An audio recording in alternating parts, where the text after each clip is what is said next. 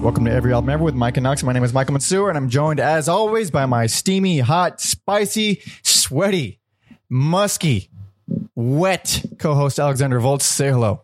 Put on deodorant, still musky. For you, those of you watching on YouTube, this is my um, world is ending look. It is uh, basketball shorts, purchased at Ross, uh, cut off for less.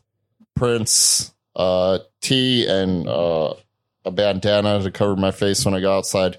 It's the floor is literally lava today. It's pretty bad. It's pretty bad. We- also, this is Every Album Ever the podcast. Ah, what? Also, warning: we might like we might hit a blackout. My we had a little bit of a powers in and out, and we might if this episode ends abruptly and it picks up in an awkward spot. You know what happened. That's but why. this is every album ever with the Mike and Alex, the podcast where we listen to every single album in the world, one artist at a time. It's a new discography, more or less, per episode. And today we are talking about Fugazi. Fugazi, dude, dude. Fugazi is my Beatles. All right. So Oh, be shit. prepared. If you say one bad word about them, I will cold cock you I immediately. I got a few. I will fucking kill you, Alex. I will kill you. Okay. Uh, I got a few bad words, but not too many. yeah. I'm glad. Uh, what the fuck were we talking about? Uh, something about uh, want- plugs, plugs, plugs. plugs. Yeah, that's what, yeah. If you want to help us, because I'm sure you do after this insane and very, very hot intro. Uh, support us. Subscribe on YouTube, Apple, Apple Podcast. I'm losing my fucking words. Spotify. Fucking tell a friend. Uh, Instagram. Share clips. Do whatever you want, or you can do none of it and keep listening because that is uh, also good for us as well. Uh, God damn it! Why is everything going out? Uh, if you're watching the video, I'm messing with my This little TV screen. going to be the greatest episode ever or the worst episode ever. I'm already liking it. Kinda, Yeah. I'm already liking it. Uh, you should uh, definitely follow me on Instagram at Pope Jesse Ventura and Alex at Mother puncture. every week. We'll be posting the artists that we're currently covering. So if you want to send us emails, DMs, thoughts on that artist, we can read it on the pod, stuff like that. It's all cool. Uh, and of course, there should be a link to a Spotify playlist on Fugazi in the description of wherever you're listening or watching. We got playlists associated with every single goddamn episode, all the way from episode one, Yellow. From 1970. What year did we start this podcast? We did start in 1973, Mm-hmm. and uh, we were uh, young men. when Yeah. started. unlike now, no, we're we're still young men. We're young. We're virile. We're very alone. Uh, so deal with that, or you know, not. But Fugazi. So this one is re- was requested by Mike. I swear to God, it's not me. Yes, A different Mike. But thank you because uh, this is one of the top five most important bands in my life. I must say. I think they're uh, this uh, an important band in general. Before going going into this, I didn't realize how popular they were because of the um, the the documentaries they've done. I just saw them playing like youth centers and stuff. Oh but- yeah, yeah, like fucking uh, basketball courts and stuff. Uh, yeah, but in researching this, man, they could play like two thousand seat venues. they could do anything at the highest level and it's astounding like the i don't okay i love the musically obviously we'll get into that more specifically but uh ethically i have trouble thinking of very many artists that even come a fraction close to what these guys did Y- with, yeah. when it comes to their musical integrity their professional integrity their love of music their adamant it seems adamant uh nature to avoid money like they just keep avoiding money on purpose Some people would say militant. Let me run through some Fugazi rules. Okay. No set list. no set list No merch. no merch No moshing. no moshing Shows would never be more than five dollars. never And they practice four to six hours a day, four days a week. all of that absolutely bled through their music Yes. and through their their legacy every single one of those things is insane by normal standards uh well maybe not the the practicing thing. If you want to be good you can practice that much. But uh everything else uh they would frequently uh, i don't remember which one of the members said it but he said uh, for every one show that we did we turned down 50 others because they wouldn't follow our rules. Yes. like if you're going to charge 30 bucks a ticket we're not doing it. Just simple Yeah. as that. Um, yeah, and that's something I want to people to think about because we'll bring it up towards the end when we talk about the possible future of Yeah. Fugazi. So, So as of right now, they are they have been on a quote unquote uh, indefinite hiatus. the most bullshit hiatus. The most- This is we broke up, but we don't want to let go completely. It's like a really, really sad marriage. Except like they all still hang out and they play together. They still play together privately, but they just don't play shows. It's like uh, when your parents are separated and they live in the same house, but they're sleeping in different bedrooms. Seeing other people. Yeah. Yeah, Yeah. just call it. just call it. But uh, I do like that. Uh, never say never. Uh, you know, who knows what'll happen? We still love each other very much. We're still gonna make music if we can. We'll see what happens. Yeah. Uh, I like that. Uh, but it's been 19 years since the last album. I feel like I think also never mind the the band members. I thought we were going to talk about it at the end. Never mind the band members doing it. I think there's a lot of logistical problems. Yeah. Uh, because the demand would be so huge. they've yeah their their legacy has, be, has become so beloved that I don't. I don't know how you do five dollar shows. you could no well, inflation you could adjust, but like Uh, yeah, and I don't know how like these shows just aren't the most chaotic things ever because it would because like I, I I don't know. I mean, like I'm trying to wrap my head around how that would even happen because they've been offered just the lots most of money, the most ridiculous amounts of money to just Coachella money. just just to do one show Yeah. and they're like if we wanted to do a show we do a show yeah, like it's not going to be the money that does it which is i kept reading that from every every band member at different points Mhm. they would each say it's not going to be the money that does it it's because we we want something we have something new to say yes, and we we have the time to do it and we we think we can it's good for the everybody in the band. And like they at this point it's so much it's so much not about what fans want. It's just about Mhm. what they want as grown old Oh, men now. Yes, they're like all yes. pushing 60 they all have families. Like i yeah absolutely. God Yeah. bless you. Yeah. D- don't ever do it again if you don't fucking want to. Hypothetically, if they did get back together, I feel like one, it'd have to be a festival which violates the sheep, yeah. And then two, how do you enforce no moshing at something that size? well even toward the end there they kind of like they loosened up. they loosened up a little bit because like I wish more bands would do that. Like, I love that Tool doesn't have like a, a pit area. It's just Mhm. chairs. that's cool um it's also a different kind of band Yeah. Yeah. And uh, with Fugazi, uh, did you watch the instrument documentary? No, it's been a long time. So I was watching it today, and I that was the first time I'd seen it since I was a kid, and it's very very lengthy. It's very cool. If you're a Mhm. fan of Fugazi, it's fucking it's definite it's a definite must. But if you're not, it's not going to make a fan because it's the way the way it's shot. It's very long and like spacey and psychedelic, kind of uh, almost psychedelic. But there's a lot of uh, old live footage, and some of it is so fucking fascinating and fun to watch because you're looking at you hear about these stories how uh, people were getting too aggressive in the crowd. They'd stop the show and they'd say, "Hey, you, yeah, I'm talking to you. What are you doing? Knock it off." And Yeah. if they did knock it off, they would have him kicked out, refunded his money, and which is also refunding their money. Who the fuck does that? like they would Um, every person they would kick they would kick out. They had uh, I don't remember where I heard this. I heard it years back. It might have been in uh, our Band Could Be Your Life. They had a uh, like last week we did Butthole Surfers. Mhm. Uh, they had a uh, beefy chapter on them in there. There's another beefy chapter on Fugazi in that same book.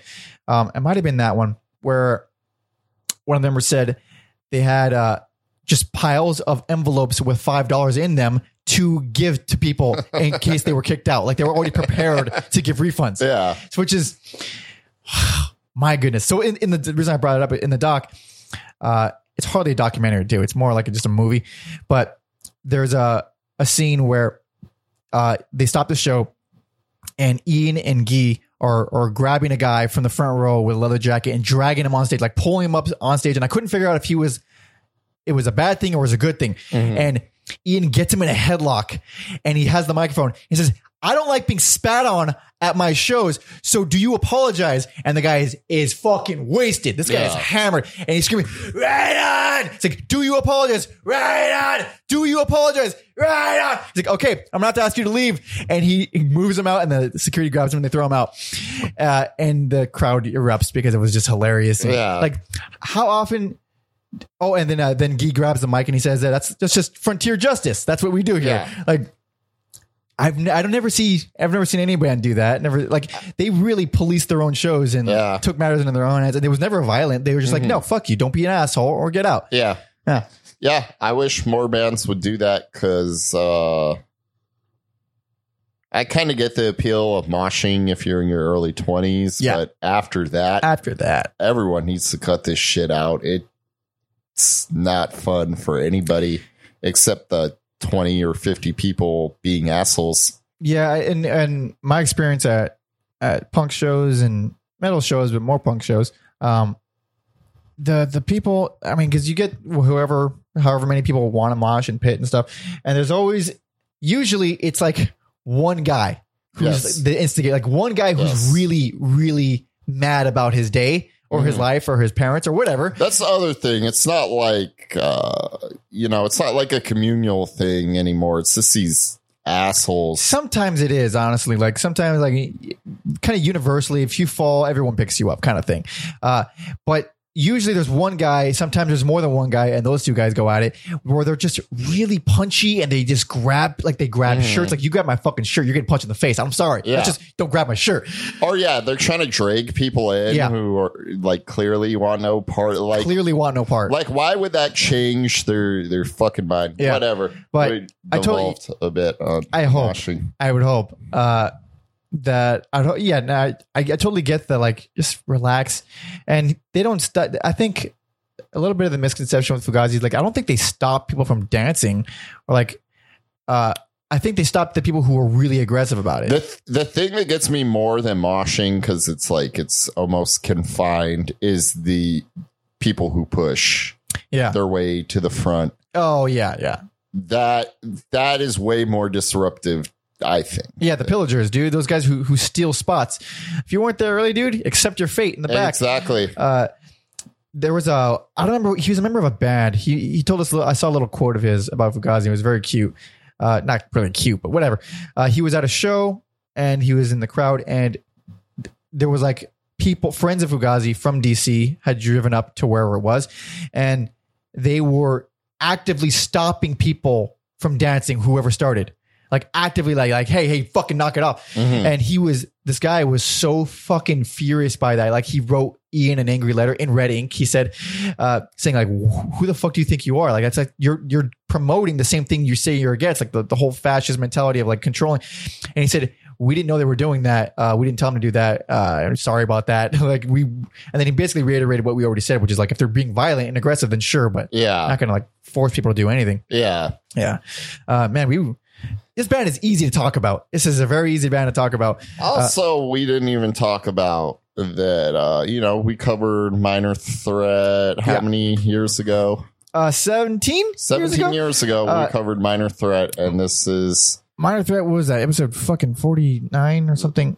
this is 40 almost like uh, the last thing I'll say before we do the rundown. This It was episode 49 for sure. like a Washington D.C. super group. Yeah. Minor Threat, Rites of Spring, and some other band I'm forgetting. Uh, Happy Go Licky. Um, Happy Go Licky had uh, drummer Brendan Canty and Guy. Dude, Brendan Brendan Canty, one of the most overrated drummers Un- ever. over. You think over? No, no, no. No, you under, said over. Under. under, under for sure. I've been saying that. I've been saying that Yeah. for years. He is One of the best One of the best. ever. he is absolutely fucking amazing. It's easy to kind of uh, lump him in with the rest of Fugazi because everybody in Fugazi is really good. Oh yeah, yeah. Uh, but I think in certain albums, certain songs, he shines so bright, so very bright. He's He- one. he's so inventive and fun and just amazing. Yeah. So, uh, bassist Joe Lally, he was like, he was a roadie, I think, or he went on tour with some DC band. I forget which. And by the end of it, he was like, I want to play bass. I want to play bass in a band. Uh, and he tried, you know, a few people. And then Ian was like not looking for a band, I think, at the point, because he just, so I, I talk about Or he's in Embrace. I, I've talked about Embrace before. Embrace essentially created emo along with Rites of Spring. Mhm. It was they called it emo core back then. It was just emotional hardcore. Emo turned into a, a certainly a very different thing later on.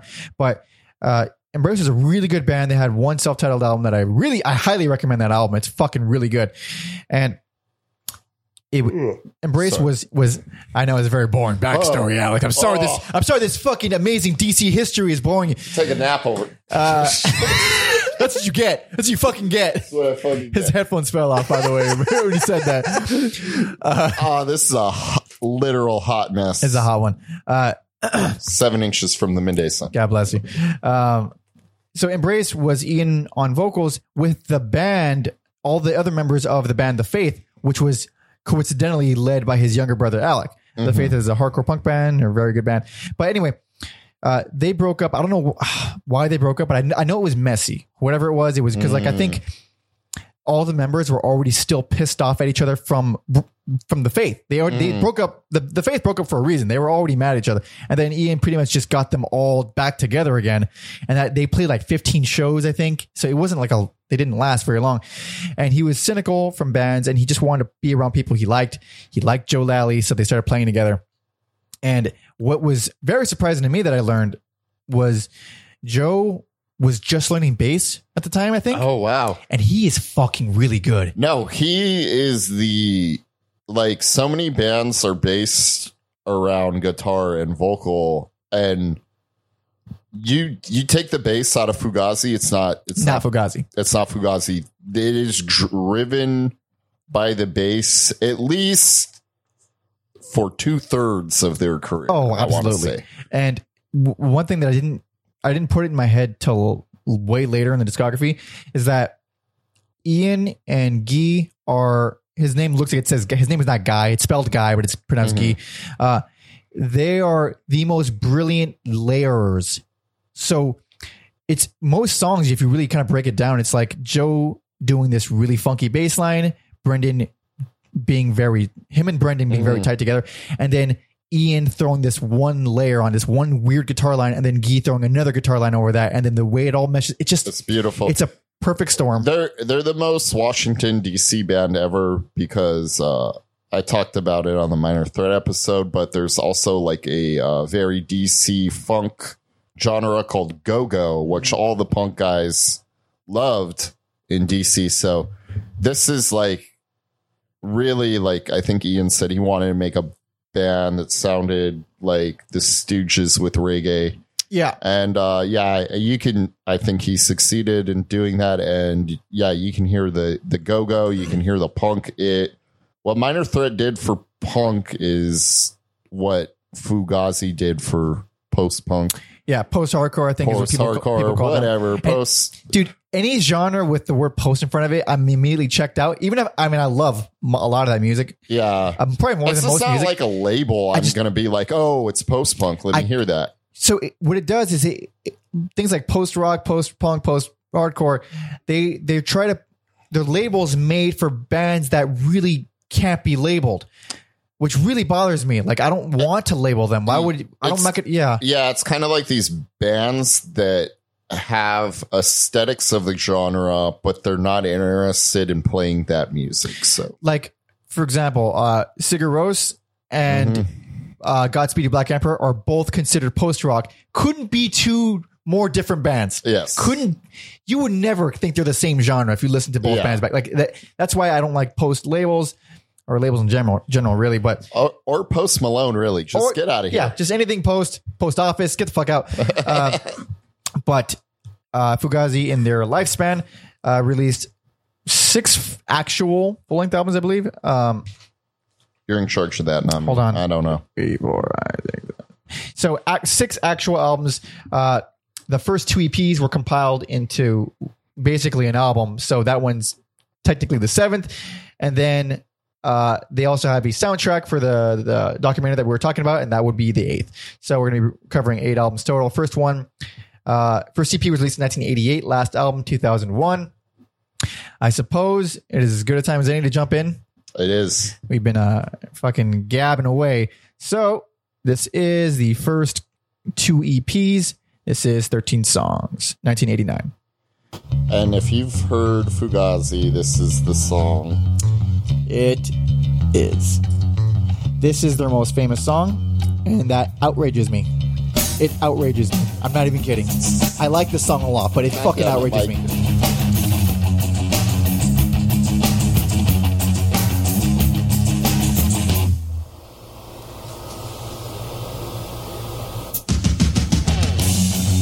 Already some very strange arrangement choices, and I'm, I, it's already way more interesting than any punk song. The first time I couldn't believe this was like the same guy Yeah. from Minor Threat. Like,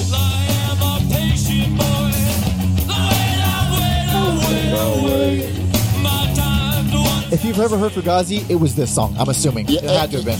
If you're not familiar with this song, you're not going to know any of the other Yeah. songs we play.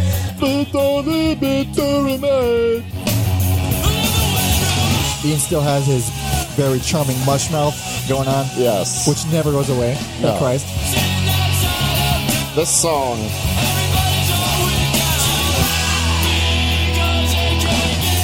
All right.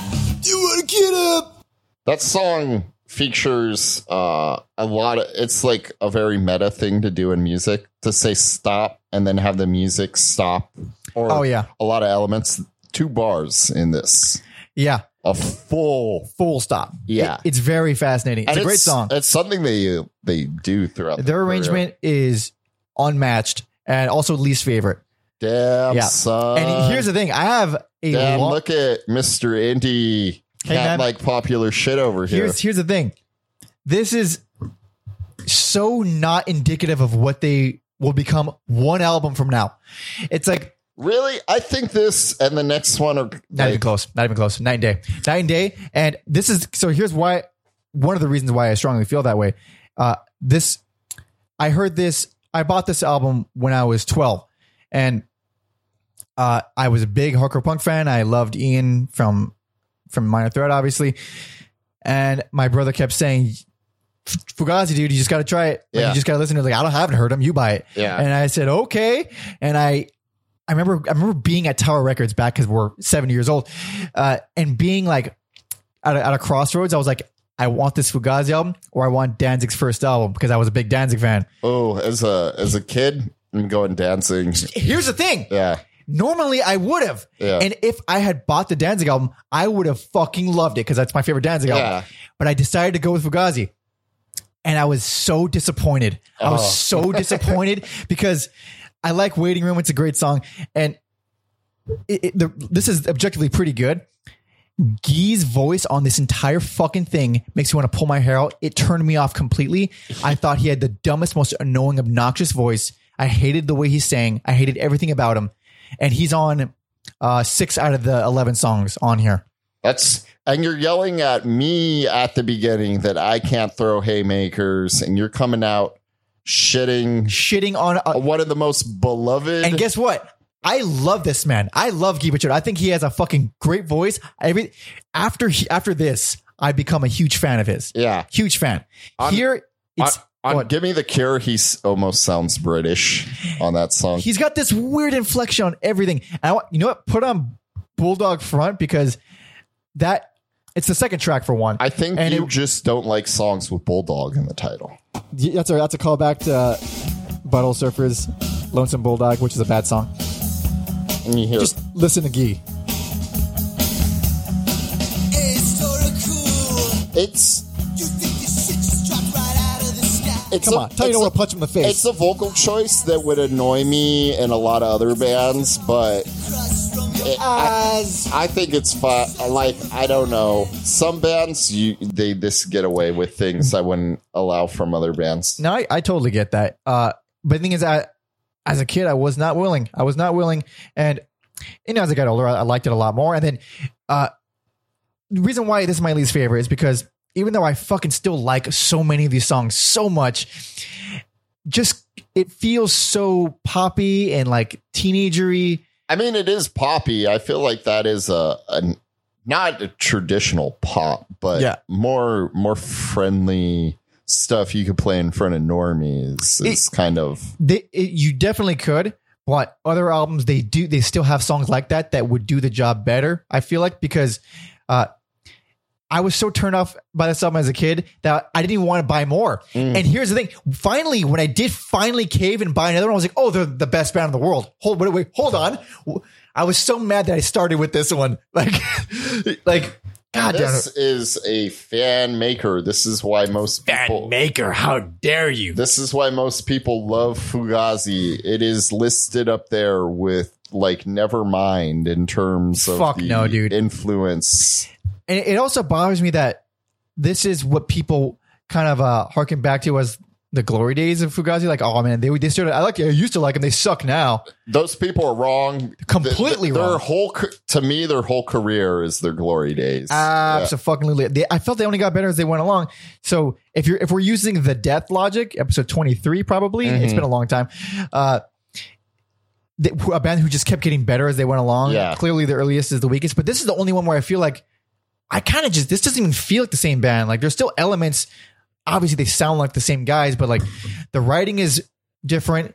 Uh, you could tell here that it's all it's Ian writing all the songs. Oh yeah, You can it, definitely tell that. it was the that's part of how they changed. It went from Ian presenting them with songs to um it becoming a more like more of a democracy Yeah. thing. So by the next album, uh, they were all writing together. Uh, and here also, um, Guy was not on second guitar. He was just on backup vocals and regular vocals. Because I, uh, from what I know of the, the backstory, he like he wanted to be in the band, but he knew he had no place. He's like, "You guys are you guys are great. You guys are doing. I'm just gonna hang out with you guys." And then he would just like sing along and like do do hype man stuff. 'cause He Yeah. was so influenced by hip hop yeah, uh, that finally he just started singing with them and they're like, you know what, fuck it, come on board, just Yeah. start singing with us. you'll be our flavor flav. Yeah, which is hilarious to think of a punk band with a hype man, which is what this That's is what great. they, that's Yeah. what they were. It's great. Uh, because Mike is such a negative Nancy. I really like and the same.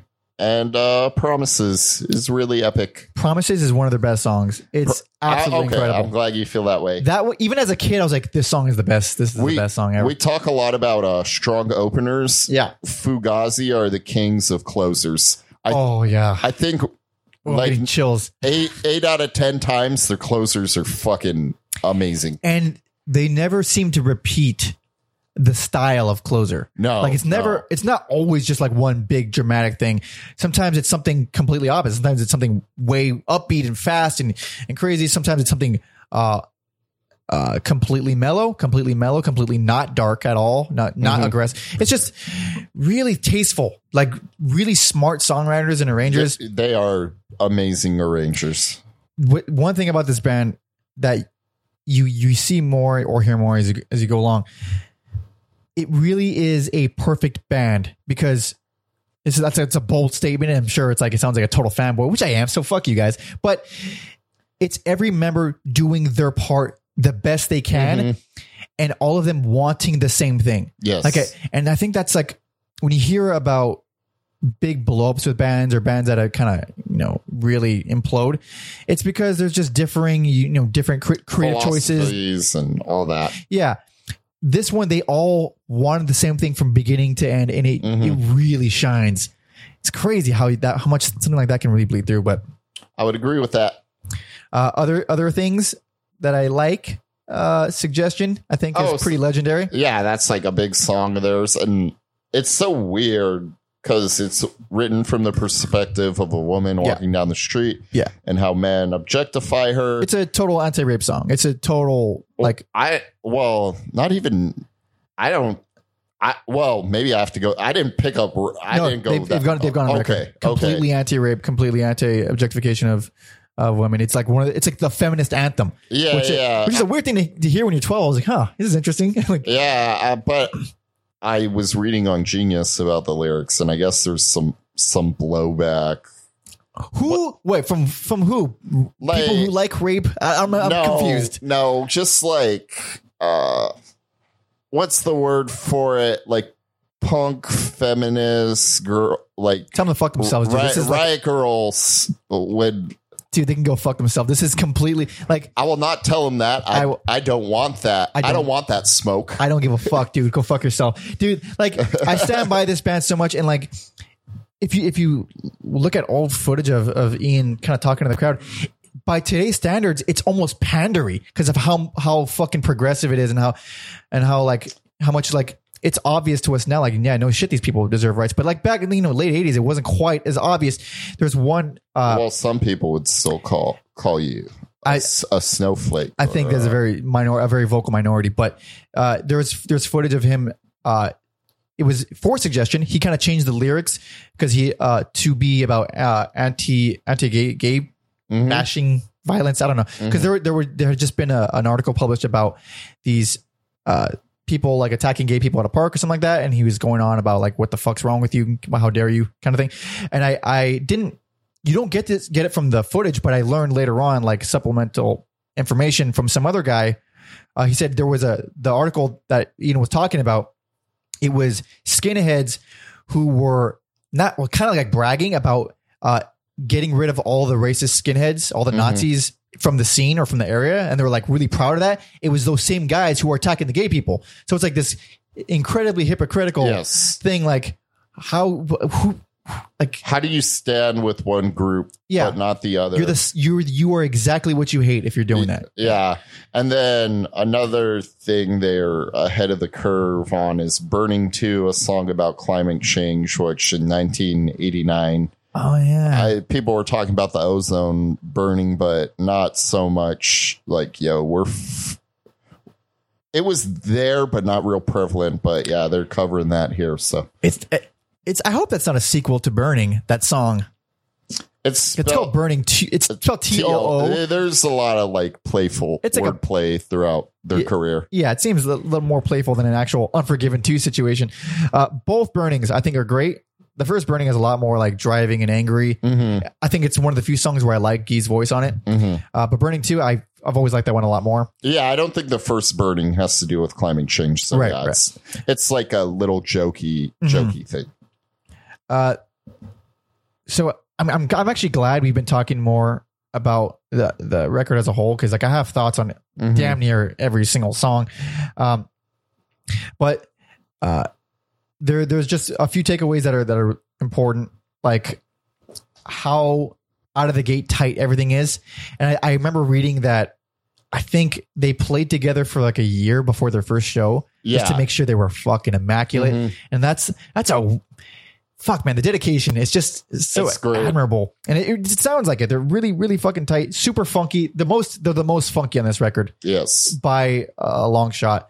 Um, like the reggae elements are more prevalent, and I, you know me, I fucking hate reggae, but like this doesn't. It's not reggae. It's just really, really funky punk. It, it well, feels they like use elements of reggae, like stuff from dub reggae. and Yeah. they don't they don't go full like jam on. no, no, no. That would be fucking because really they're smart They- and they know not to do that. They really are.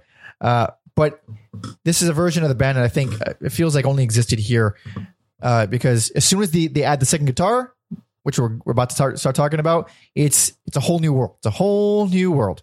So uh, my least favorite, although I still enjoy it from time to time, still It's a fucking liar. Fucking hates I, it. I don't hate Came it. out hot. I don't hate He's it. a hypocrite. I just think he sounded weird. I think he sounded weird here. He gave me shit for hypothetically maybe talking shit about Fugazi. I did. I said I would hit him. That's And true. And then he came out the gate talking shit about Fugazi. I'm a hypocrite too. Never forget that, people. I also attack gay people in the park. I'm a, I'm a giant hypocrite. I Uh, wasn't gonna go there. wait, wait. Uh, uh, have you heard Rites of Spring? No. So I hadn't heard him since I was I was like an early teenager, a, little, a kid, but I do remember liking his voice there too. Mm. So it's like this only this record where I don't like him. And people better believe we're gonna cover that band Oh, of course, of course, of course. We'll get around to him. Hell yeah! But until then, we are going to move on to the first actual record. This is 1990s Repeater. I think these, uh, however you want to listen, divide them up into EPs or whatever. I think, uh, or albums, as most people will listen. I think they're like great little companion pieces, one-two punch. Uh, yeah, three songs is another is an EP that's included on the streaming version of this. Um, and that is on here as well. We'll obviously going to be talking about that, but for now, I'll shut up. But yeah, this is very different.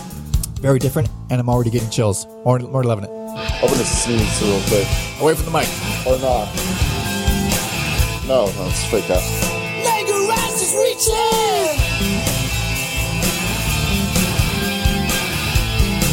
to turn off the alarm.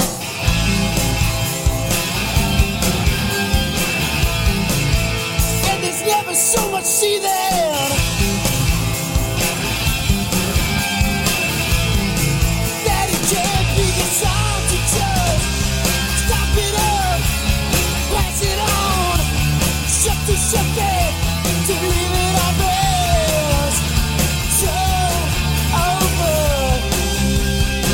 Oh man. Okay.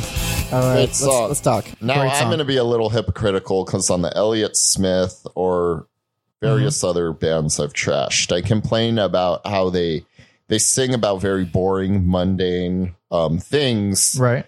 And they can't make it interesting or into songs they care about. Fugazi does not have that problem. This is a very mund. The lyrics are very mundane, hmm but the music, like, there's nothing mundane about the music, and it's a great song. Personal favorite.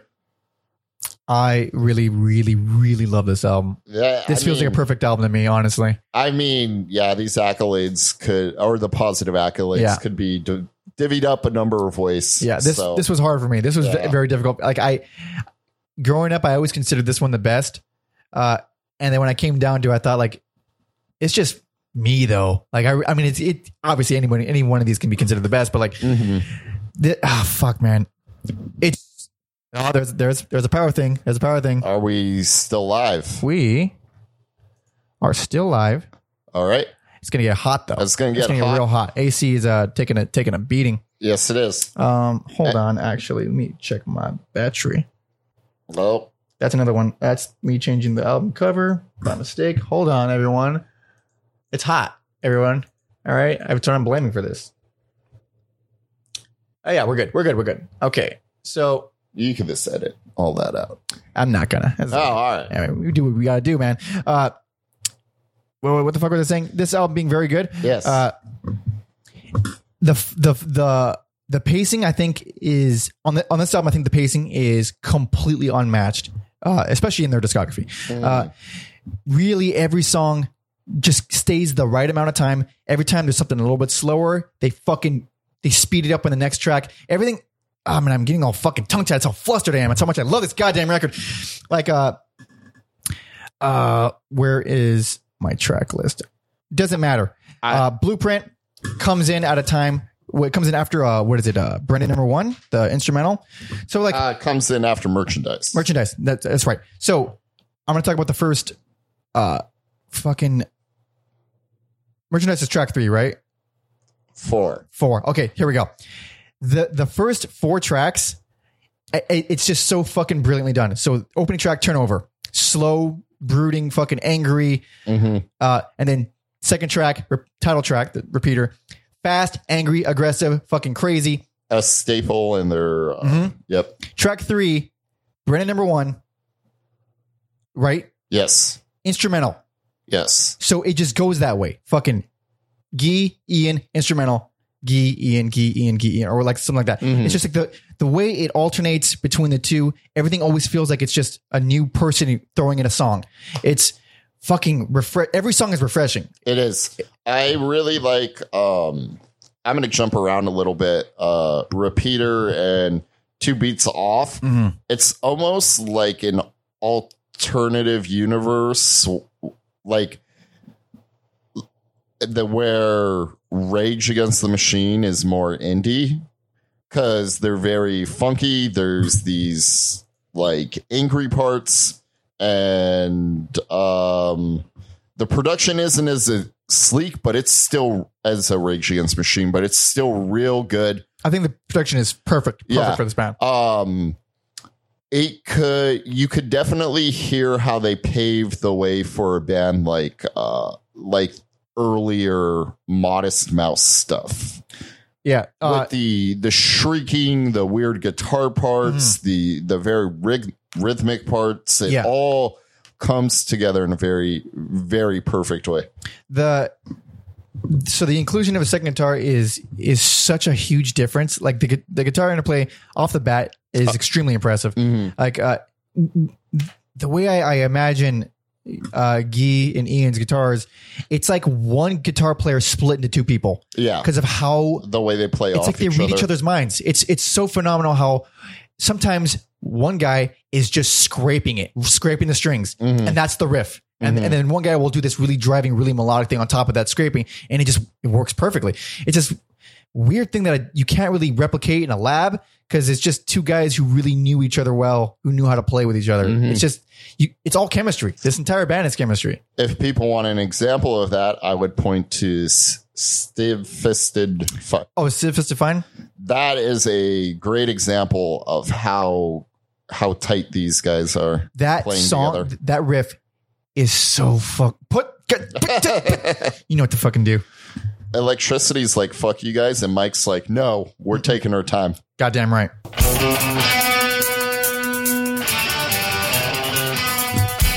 Solid riff on its own, but as soon as the guitar and bass come in, it's a whole new, it's a whole new game. Yeah, that happens a lot. Yeah.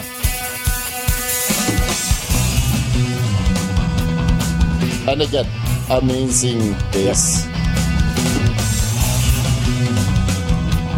Oh, I love this song so much. Ah, goddamn. Okay. Uh, another another good example is, I believe, it is merchandise because uh, that was one of the earlier tracks. I think Ian wrote that, uh, and it, if you listen to the uh, Fugazi's first demo, which I actually bought because I didn't even know it existed, and I saw it in a record store and I bought it. Um, it's on there, and it's it's a little di- it's a it sounds that version sounds like it should have been on the first EP or the second EP. Yeah. This version is the perfect evolution from the style of the first one, where it has like the super galloping guitars, really funky sounding. Uh, and actually put on put on merchandise for me, please.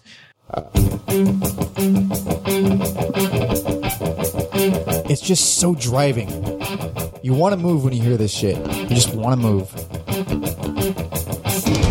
This is what I think of when I think of Fugazi. Shit like this. Yeah.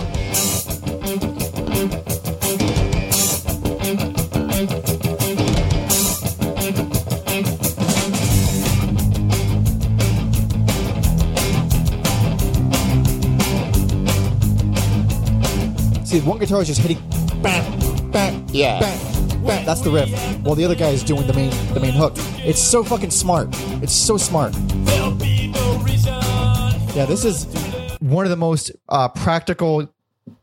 The, this band really, uh, from beginning to end, is y- the most practical uses of two guitars in any band. Uh, Get uh, some of that on styrofoam. oh yeah, Styrofoam's real good. fun song. I don't know if any skateboarder has used that as their skate part. Oh, it fits. I think so they much. should. I think that'd be a killer song for a skate dude. part. There's a there's a uh, live video of styrofoam Yeah. uh, on YouTube. I hope it's still there. I saw it years ago. Uh, and it's the beginning of the song, and it, uh, the camera pans out and then zooms in on one fan. The greatest fan ever. Nice. This dude is losing his mind. He looks like Yes, a, he should. he looks like a dad. Yeah. Big old smile, and he's like fucking. it's the greatest fucking thing I've ever seen. My headphones came off this time. Uh, look up that fucking video, Styrofoam, please. Uh. Uh, they re-record provisional from the second EP as reprovisional. hmm I didn't like it on the EP. I like it here. Yeah, that happens sometimes. Uh, they, we retread some water with some songs. Yeah. Um, shut the f- front door. I think that's one of my favorite vocal. You mean shut the door? oh, sorry. shut the front door. Shut the front door, Alex. Uh, shut the door. Uh, I think that's one of my favorite vocal performances from McKay. Uh, Mackay. McKay. McKay. I say what I want. It's I Mackay. I'm going to keep correcting you. This is my podcast. yeah, I'm afraid not, buddy. Fifty percent my podcast. 50% incorrect, you son of a bitch. Uh, this beautiful guitar parts, heavy lyrics. Yeah. Uh, That's one of the most fucking wonderful closers. and then Joe number one. That's on uh, the EP, right? Three songs. Yeah, Yeah. Joe number one. They're like, we're gonna make like uh is it considered acoustic piano or like it's a piano in there, right? It's heavy. Oh, Uh, yeah. I didn't know you could use piano like that. Like Joe number one, crazy. Oh, great song. Crazy. But back to Shut the Door, because like technically that's the end of the album. Uh, and then we go into And then it goes to the EP. One thing I do like about the streaming, uh, I think they did this on the CD version too. Mm-hmm. But some- something that not enough bands have done at the end of the the Shut the Door, there's a huge gap of silence to let Oh, you know that, that- yeah. now we're moving on to something different. This is the end of the album. yes. So I like that they, they did that. But that's a nice touch. uh, Shut the Door is like, it's one of the most therapeutic, jammy songs ever. Uh, it's like reggae. You know, I, reggae wishes it was this fucking good. Like, it's not reggae, but it has that vibe to it. I'm telling So you, chill. Mike, it Dub can, reggae? it can be, and that's like the stuff they're pulling from. Right. I, I would figure as much. Uh, dudes with good taste. I, I would imagine so. Uh, what else is there to fucking possibly say? It's, it's so fluid. It's such a fluid album. Like there's no any- no any kind of- on this album. None, none. It's really short too. Most of the albums are pretty short, but like the way that it dips, it gives you a break is just with a song that's also good but slower. Like there's nothing, there's no dips in quality. Everything just it just runs through like one beautiful song. It's just I would agree with that. yeah. If, however, I mean, you got you kind of got to like fast music, punk to kind of enjoy this. It's it's like it's rock perfected, kind Yes. of. It's not like if you're, I'm not gonna, you're not gonna get any fucking, uh, you know, strays who've who've never listened to bands like this before. As much as I love it, I I can acknowledge that. But you can get the alt rock crowd in Yes. on on Fugazi. Fucking hope so. Yeah. but it's my personal favorite. This is uh this is when I find yeah, I bought this album as a kid. I was like, yeah, this is they're they are a great, amazing fucking band. Now I love them and now I have to keep listening to them. It was really this album that did it. It wasn't it wasn't the first one, strangely. But let's move on to 1991's Steady Diet of Nothing. Usually we talk about our experiences with the band. We didn't really do that. There's a lot of Fugazi albums I did not listen to, and this is one of them. Really? Yeah. We'll talk about it after this, definitely.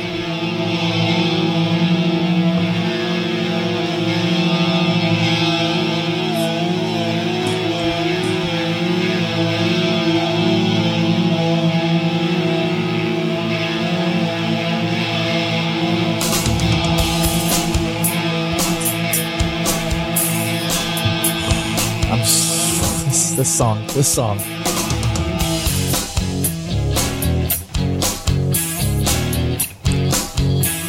Killer, killer fucking riff.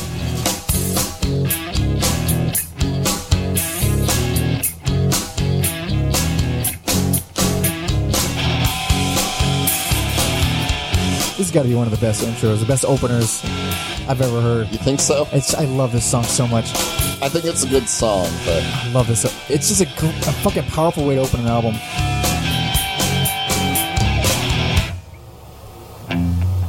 stop. Boom. There's all these bars in between. Yeah, just just hold on, hold on. Let's just do a little thing where I hit the fucking the rim for a second. That's like half the song, right? Yeah, Exulta, exulta,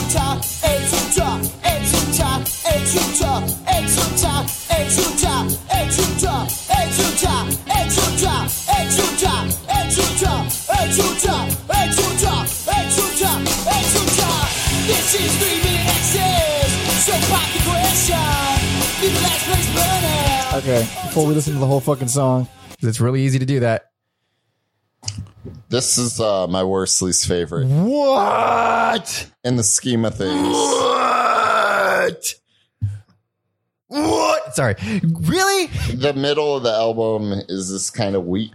I think the end of the album is weak. I, don't, I think the middle is pretty fucking great. I guess middle and end. There's something I like at the end, but in the scheme of things, Is it KYEO? Yeah, That's a good song. that's yeah, it's one of my favorite Fugazi songs. It's a pretty good song. Uh, it's about Rodney King. Ah. Uh, good guitar playing. I think it's this my All around, overall, yeah. overall favorite song on the album. Um, Exit Only and uh, Reclamation. Track two. Try- yeah. Reclamation. Uh, dope. Everything else, uh, this kind of falls flat. You're out of your fucking mind that you don't like Nice New Outfit. Dude, I want you to put That's on one of the stronger songs, though. Dude, at this. the, the interplay at a minute 35 of Nice New Outfit. This gives me goosebumps, goosebumps every time I fucking hear it. really tight a- a playing minute this. 35. Oh, so sorry, sorry. Um,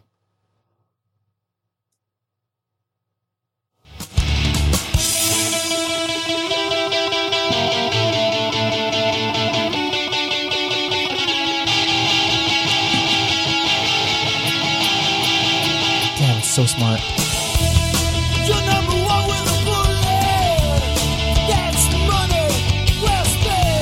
Man, that's such a fucking great riff and such great interplay. Yeah. Uh, really love that song. Uh, I oddly enough, I do kind of see where you're coming from because I remember when I bought this album as a kid.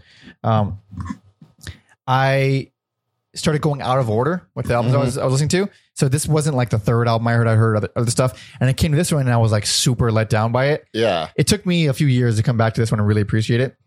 Because I mean, you don't like Latin roots? What the fuck? No. How do you not like Latin roots?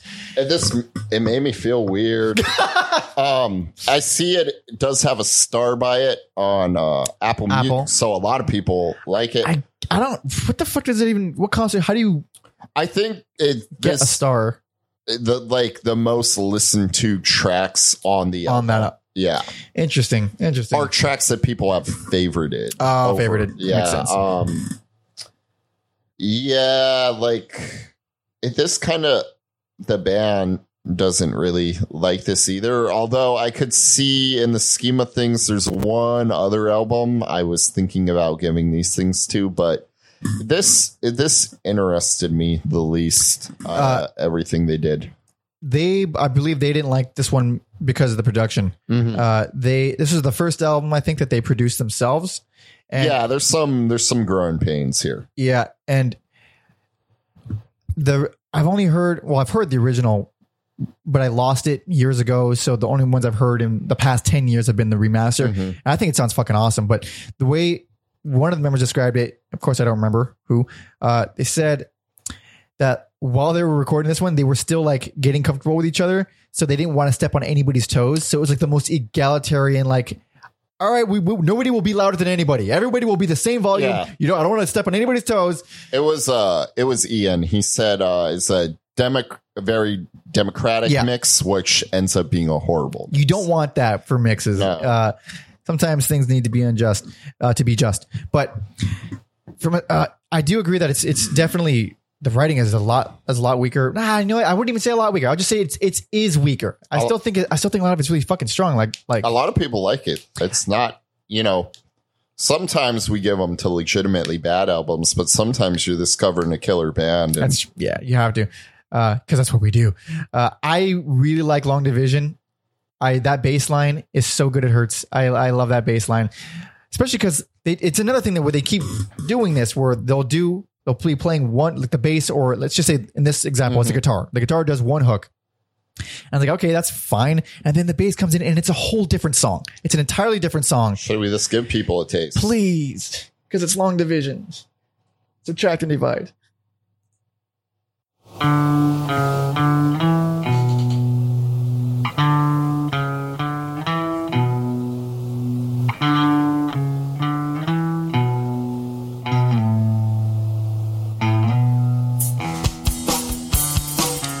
So like this is like yeah okay it's a fine guitar line I don't something special but then then the bass comes in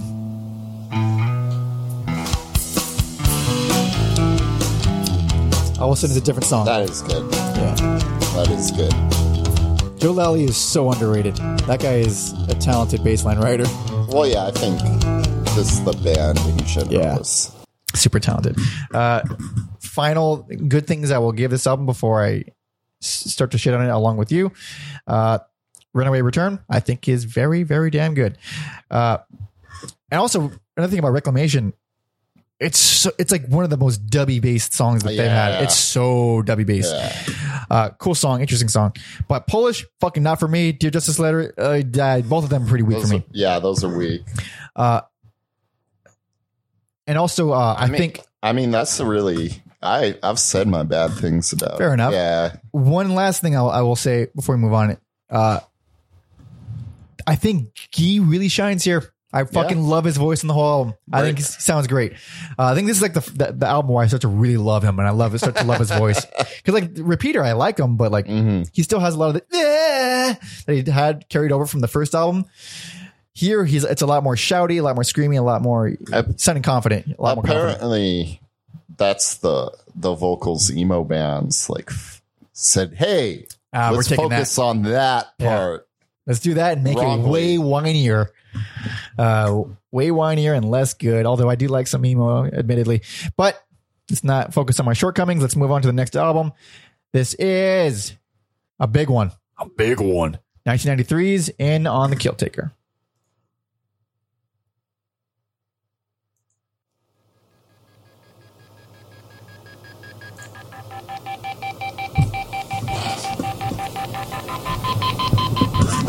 This album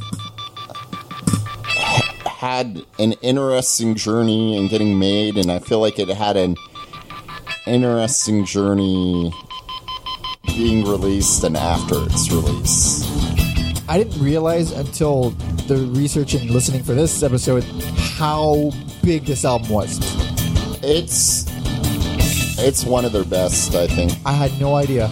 I mean, I, I didn't heard know it, I mean, either. I've heard it thousands of times, but I didn't know it was this like huge, like culturally and stuff too. Same. I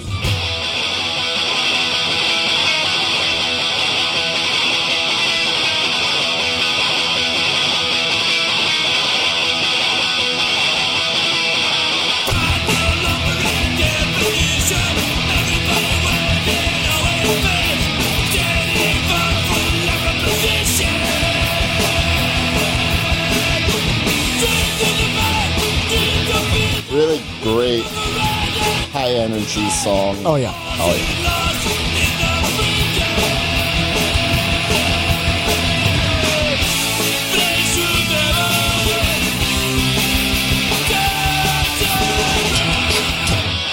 all right. Let's have a little chat now. So yeah, this was another new new album. Oh, is it? Yeah, that I'm upset I just heard for the first time because it's amazing. Uh, Great album. Originally recorded with Steve Albini. Yep. Scrapped Entirely scrapped. scrapped all of Did you it. listen to the demos? I don't know. Oh, they they were available. Uh, oh, nice. Uh, I, I listened to them last night or two nights ago. Mhm. I don't remember what day it is. Uh, it's uh, so I thought it was the whole because what you read online, it's like oh they recorded the whole album with Steve Albini for free. He offered to do it for free. It's like a perfect collision of like two beloved underground Yeah, artists. like on paper, it just makes sense. perfect. And then they talked about how when when they recorded the sessions, it was the most one of the most uh, satisfying, and it felt the best. Like they said, it was like probably the best session we've ever had. And then when they heard it back, like what the fuck, this Yeah. sounds awful. I thought it was the whole album. It's only not the whole album. It's like shit. I forget. There's only yeah seven songs or something like that. Either way, it's like twenty. It's like a twenty minute demo Yeah, it's not the, it's not the full thing. Like there's no um, there's no like instrument is on there. I don't think Last Chance for a Slow Dance is on there. There's like a lot of songs aren't on there, but uh, you you listen to it and it's a it's a demo. But even though it's a demo, it still feels like this seems a little rough. Mhm. uh, you can tell it's Albini uh, recording because of the the way the bass sounds. Has a really fucking heavy shellac sounding bass. Um, I I think some of his uh, stuff kind of came through, even if he wasn't involved. Like on um, returning the screw, I think you can hear some of his. his his work Yes, that's that was actually I think the first track on the demo. Um, before we talk about the, the stuff individually, uh, one thing, other thing about the Albini demo, it's like you feel that it could be amazing, but the drums, like there's something about the bass drum sound, it just fucking muffles everything Oh, else. man. And I, I think the story went, I, at least I saw it from one source that they they got the cassette of it, they listened to it the next day, and they're like, oh, this doesn't sound good, and then Steve Albini faxed them saying I blew it, like it, Oh, it just said I blew it nice. and he takes full responsibility. He's like, they didn't come to me completely prepared. They didn't have the full thing written, but I to- I totally dropped the ball, and I, I I didn't. That was not my best moment in the studio. Very rare to hear people admit they make mistakes. Yeah. Uh, but yeah, this was their first album to chart. Yeah, that's right. Um, so yeah, let's get into the songs. Yeah, Uh, yes, yeah, I love returning the screw. Amazing. The fir- yeah, the first two songs, um, like uh, Facet Squared, yeah. Facet squared and, And- public witness protection. Sorry, pu- sorry, public witness program. this killer high energy, and then you're like, oh, Yeah. returning the screw, like it's great. So the, I love returning the screw. I think I don't like its placement on the album. I think it would have been like a great opener or a Mhm. great like fourth or fifth track, but like It's kind of jarring. it's jarring. It drops it like all, all of a sudden because they've never really done really quiet stuff before and really slow build up, you know, for a long time. And it's like a long song too. So it's a it's a brand new thing for them stylistically, and it's also the complete opposite of what the beginning of the album feels like. So it's it's just it's a little disorienting. I like uh, Smallpox Champion. I feel like the noisy guitars that sound like alarms really suits the uh, lyrical content of Biological Warfare. Not a fan of that song, but You know, get fucked. it's not bad. It's not fucked. bad, but it, just compared to how high this album gets, I feel like it's on the lower end. Rend it. Another one of the ones I don't care for. God. I also um I, it, this kind of melts into 23 beats off. Oh yeah, that's fantastic. Which fantastic. may or may not be about Magic Johnson. I thought that was interesting. we really? Uh, yeah, it talks about you know the AIDS Mhm. uh, AIDS pandemic Mhm. in there. Actually, before and, we move on, and then some. Oh, real quick, some people think it's uh, also about the "don't ask, don't tell" policy and uh, the army. in the army. Really? So uh, yeah, interesting song. Twenty threes. 23 beats off. Uh, that riff, that main riff is unreal. I want you to put on. It's a minute 42 in. Minute forty two. So on the on the Steve Albini demo, the song was a lot less developed, Mhm. which was interesting hearing it because uh, that riff is like the main part of the song in the in the old version. This version, it sort of just comes and goes. Uh, ultimately, this is a better version, but that riff is so fucking good. I got it for you.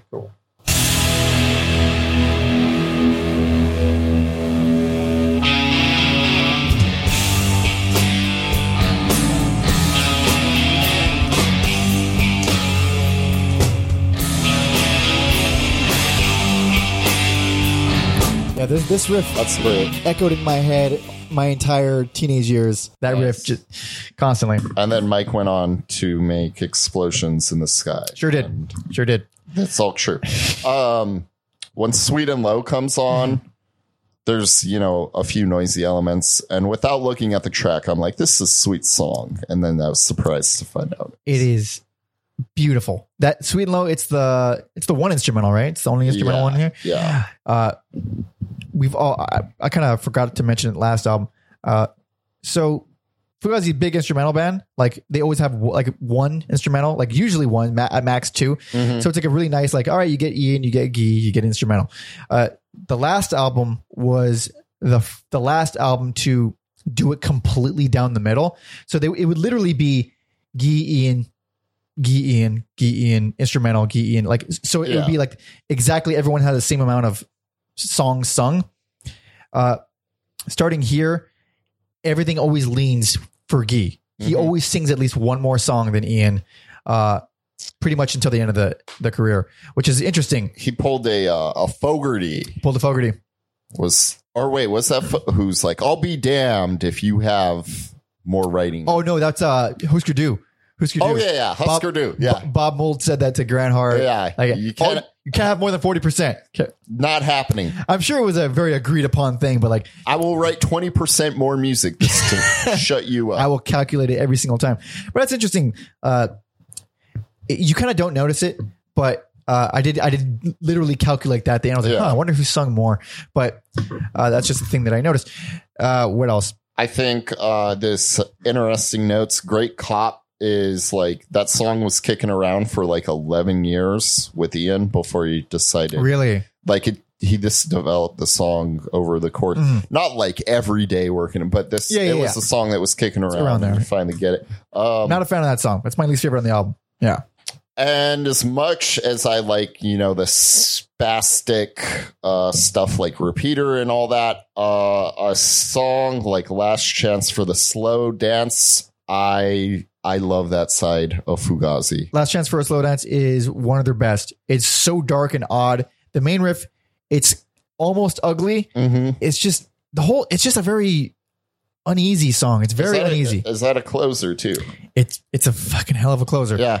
Uh, oh, sorry, I skipped over instrument. Great. Is oh yeah oh another great example of them being ahead of their times because it's about gentrification. Mhm. Uh, they went to dinner and these punk kids were like bragging about, you know, oh, we live in this edgy Uh-huh. neighborhood. uh huh.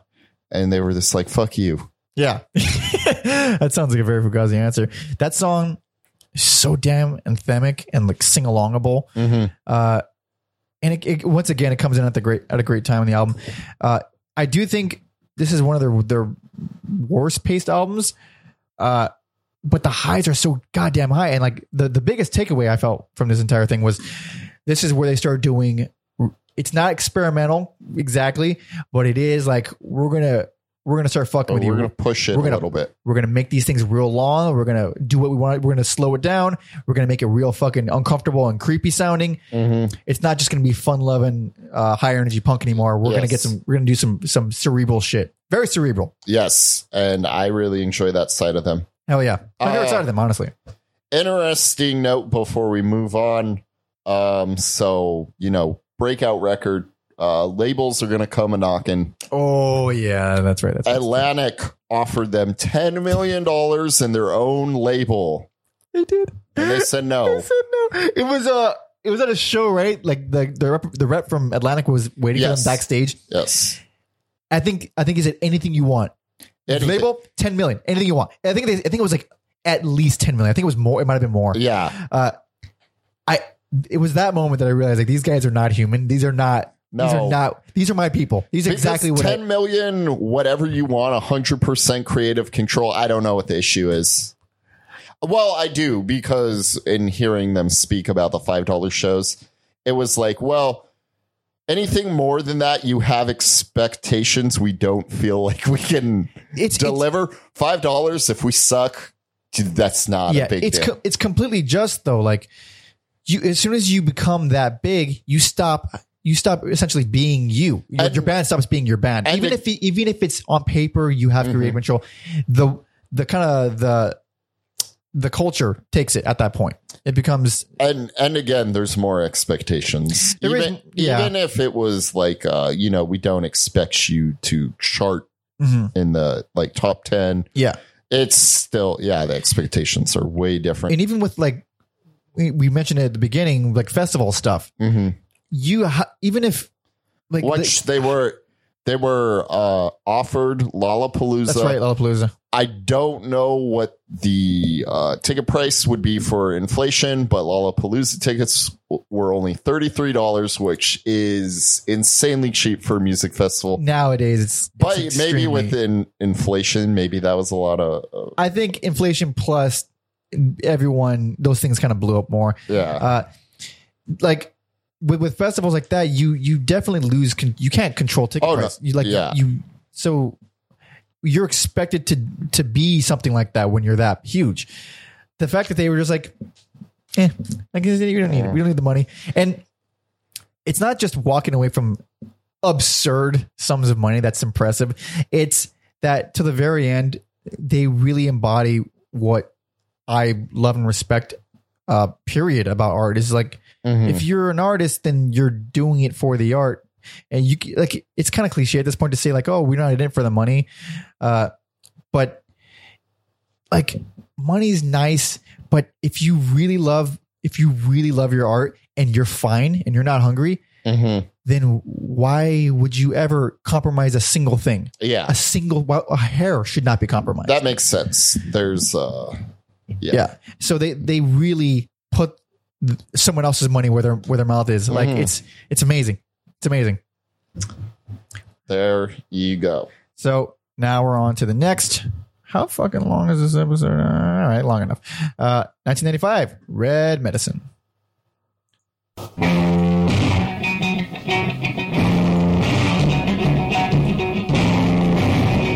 What is this neutral milk hotel? Heyo, This is the uh, experimental side of Fugazi. which really isn't that experimental. Not. Any people who who left the train on this album are fucking pussies.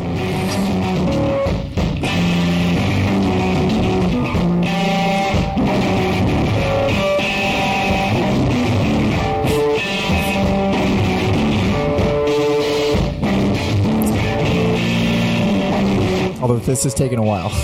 This is maybe should uh time stamped it, but Didn't feel that long when I was listening to the album. no, we're in it now. Yeah. We're done.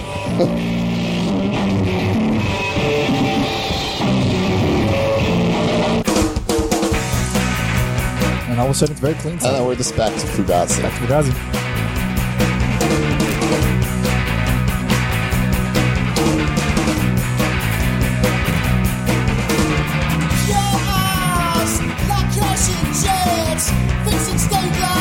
I like to think he said your ass. Dude, he's got that accent, quote unquote. If, you, if you've heard him talk, he's got no sort of weird just accent. he's just a normal guy. guy. He's a guy from DC. It's a normal D. Normal gee. He's a normal gee.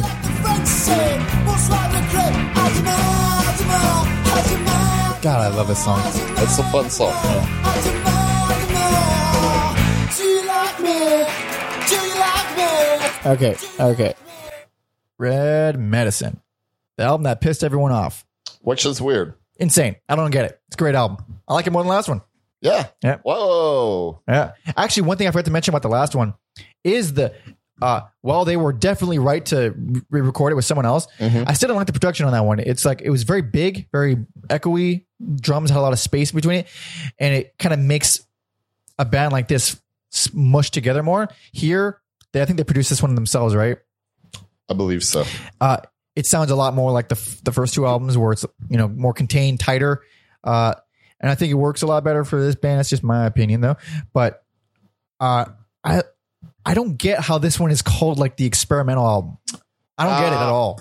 On some songs, I get it, but I think they're they're they still managed to be Fugazi. Mhm. Um, what like like I love I love version, but uh, I wrote down for that some sort of dub dystopian noir.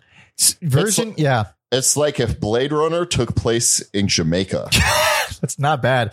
Version, uh, There's a clarinet on there. it's- yeah, he's playing clarinet. There's synths, and somehow, some way, this song fucking works. Dude, I fucking hate that clarinet so much. It gives me a goddamn headache.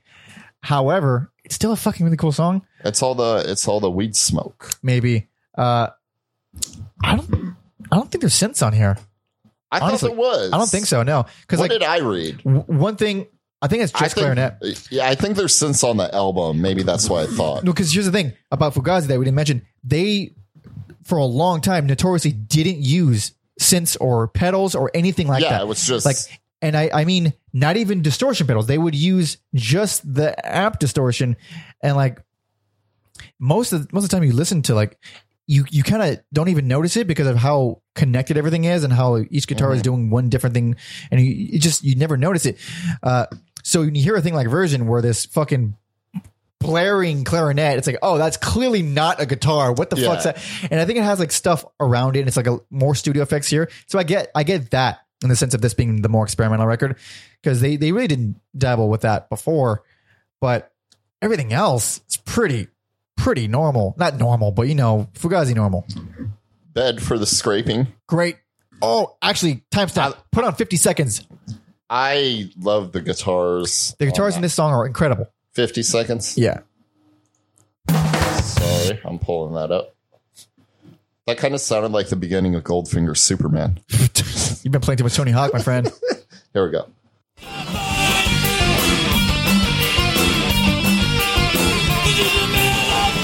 That guitar line is, That's great. and then you hear the other guitar doing that feedback in the background. Yeah.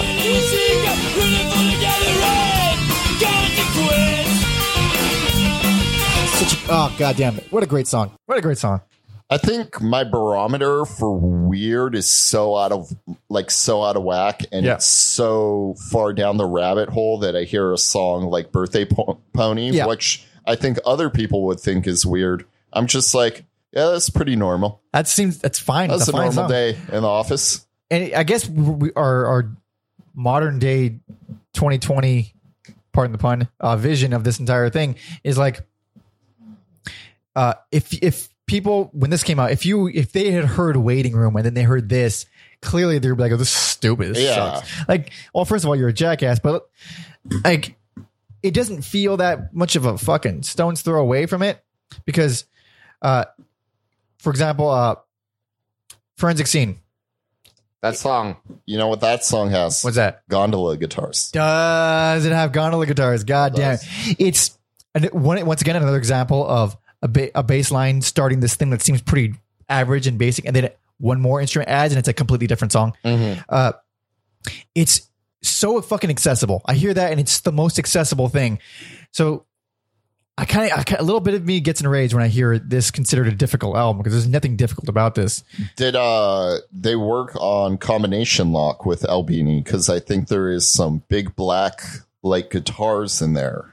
Put on a little bit of combination. Like that's the instrumental one, right? Uh, Or one of the I'm not instrumental ones. Sure, but yeah, Uh, it kind of yes, sounds. it is. Yes, yeah, it kind of sounds like Big Black, but then there's like psychedelic guitars in there. It's very cool, I think. Right, right. But what do I know? Nothing. I remember the song now.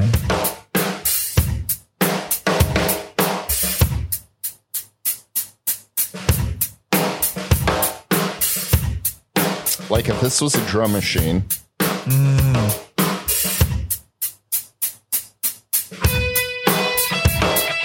Oh, I'm thinking of Lungs era Black, uh, Big Black. uh, yeah, Yeah, where he has the, the more, uh, yeah, yeah, the more high end stuff. And then, hey, let's throw a funky bass line in there because we can. This is a funky band, man. Even Yeah. the, the funny thing about about Fugazi is that the the Joe Lally never stopped making funky bass like, super Yeah. super funky bass lines. It's as funky this album as it is in the very beginning, Mm-hmm. except everything else has just gotten super crazy and like interplay. I don't know what the proper word version of that word is, but like everything else got so complex and intertwined and uh, intricate that it doesn't feel funky. It just feels like Fugazi. Yes. It's a very strange thing to, to turn funk into your own kind of identity. But Also, uh, By You, I Mm-hmm. made the mistake of thinking that was a boring song. I'm glad to report I am wrong. It's not a boring song. It is uh, excellent journey it takes it's you a good song, very quiet, very subdued. Uh, Joe Lally's first song. I was gonna first, say, first uh, sung performance. It's because you're so used to these like, uh, like pretty, I guess, out there unique vocalists. very distinct vocalists. and then it's like, what are these n- these normal? Joe Lally has the most calm, and it's totally fine. easygoing, It- relaxed. It, works. it's like it fits his personality. He's like Yeah. a relaxed dude. Just all right. I'm just gonna hear, just gonna sing this song for you real quick. He only sings about like three songs in their entire discography, but like Mm. he's he's fine. He's cool. And then keeping up the great closers, long distance runner. Fucking great. Oh, The playlist is just going to be all Closers. the cl- ending tracks. it's incredible. Like the the bass line is is great, but like those twisted ass beautiful guitar lines Oh. on top of it. It's like a lot of it is also version. Like the bass line from version, it's, it's Okay. it's reused here as well. I didn't notice that. Uh, but it, it, obviously it's not the same song. But uh, and no one knowing this, I didn't. There was no there's no clarinet on there. Thank Christ. Mhm. Uh, but it's slower. It's definitely more on the the kind of dark and uh, uneasy songs from In on the Kill Taker. It's definitely more on that end. yeah. Uh, doesn't doesn't sacrifice any grooviness to do so though. No. It's, it's still a very groovy song. Great. Very rarely does Fugazi sacrifice anything. Yeah, and also the like on the the the intro of the first song, those noisy kind of. I guess that those are actually experimental parts. They're just like kind of spliced be, in between songs, kind of.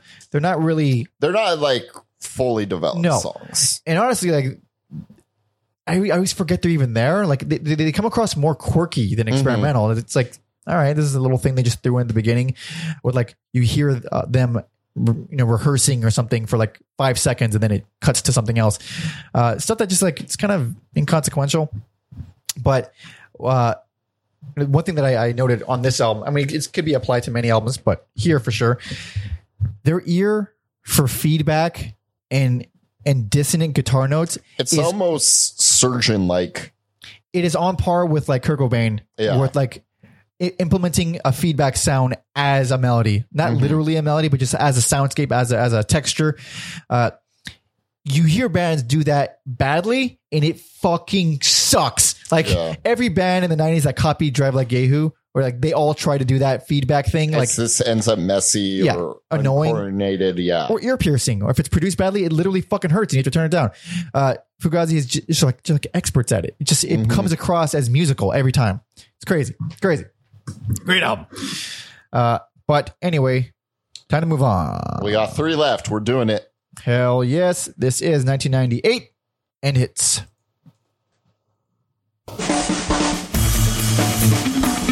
I love this song, Great in- song. instantly. Oh, so good. What is that piano and the? Right, it's gonna come up right now. Okay. Right here. Never mind. Sorry. Weird vocal choices when we get to it, though. Here. Yeah, that's piano. Okay. Yeah. Uh,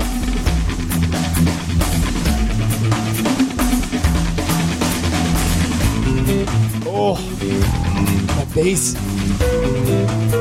this song so good. it's fucked me up, fam. Yeah.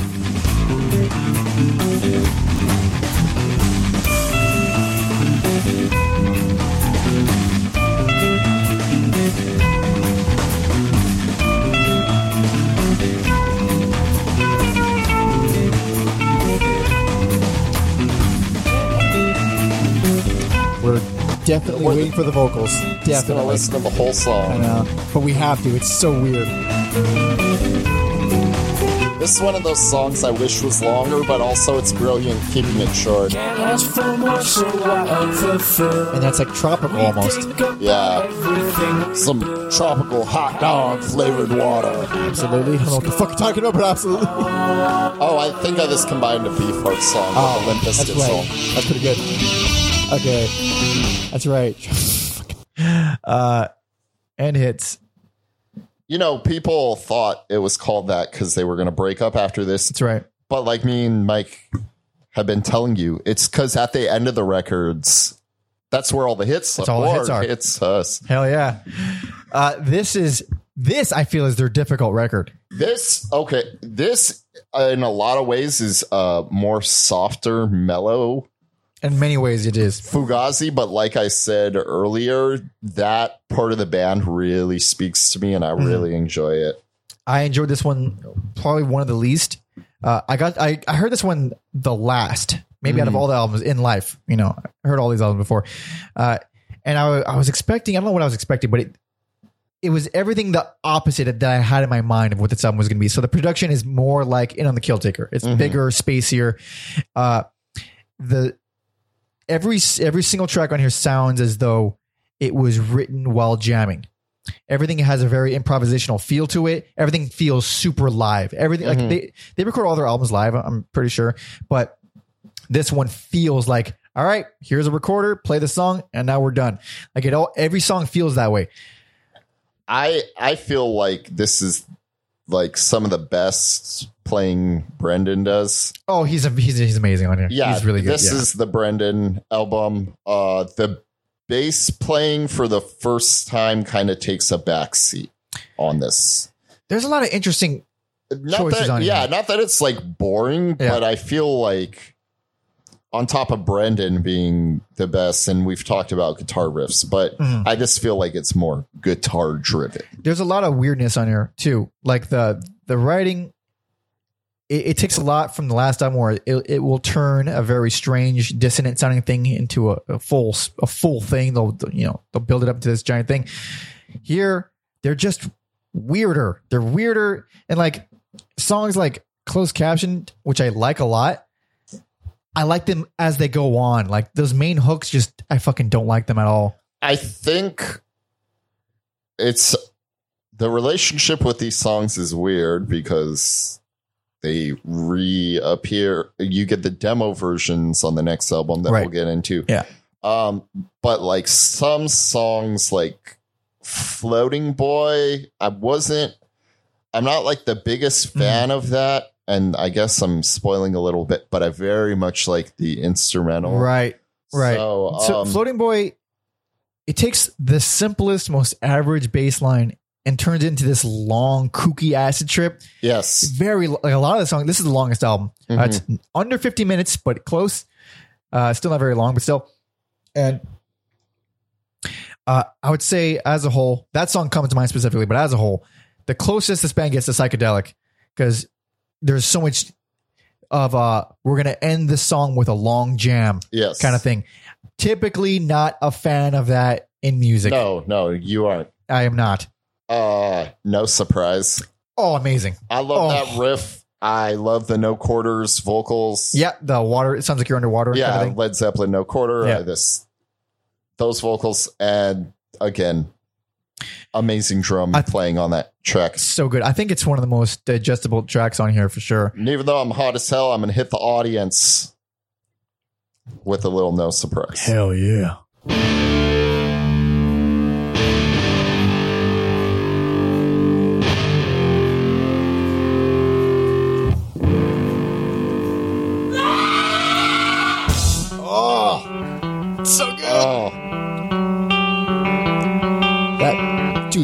Funk. This is funky. if people, yeah, if someone doesn't like this song, I don't want to be friends with you. yeah. oh, it's so good. And like, you never know. Uh, with a lot of Fugazi songs, you never know where they're going to end up. This No. one, you don't know where it's going to end up. Yeah, it goes fucking. We're just giving y'all a, a taste. You can listen to it. Yeah, the, when when Ian's vocals come in, Oh, it gets it's the most satisfying, catchy thing. I want to hear I just So want to hear it all day. I want to hear it all day. Five Corporations, the most upbeat, angry song on the album. I don't remember it. God damn you. Yeah. yeah.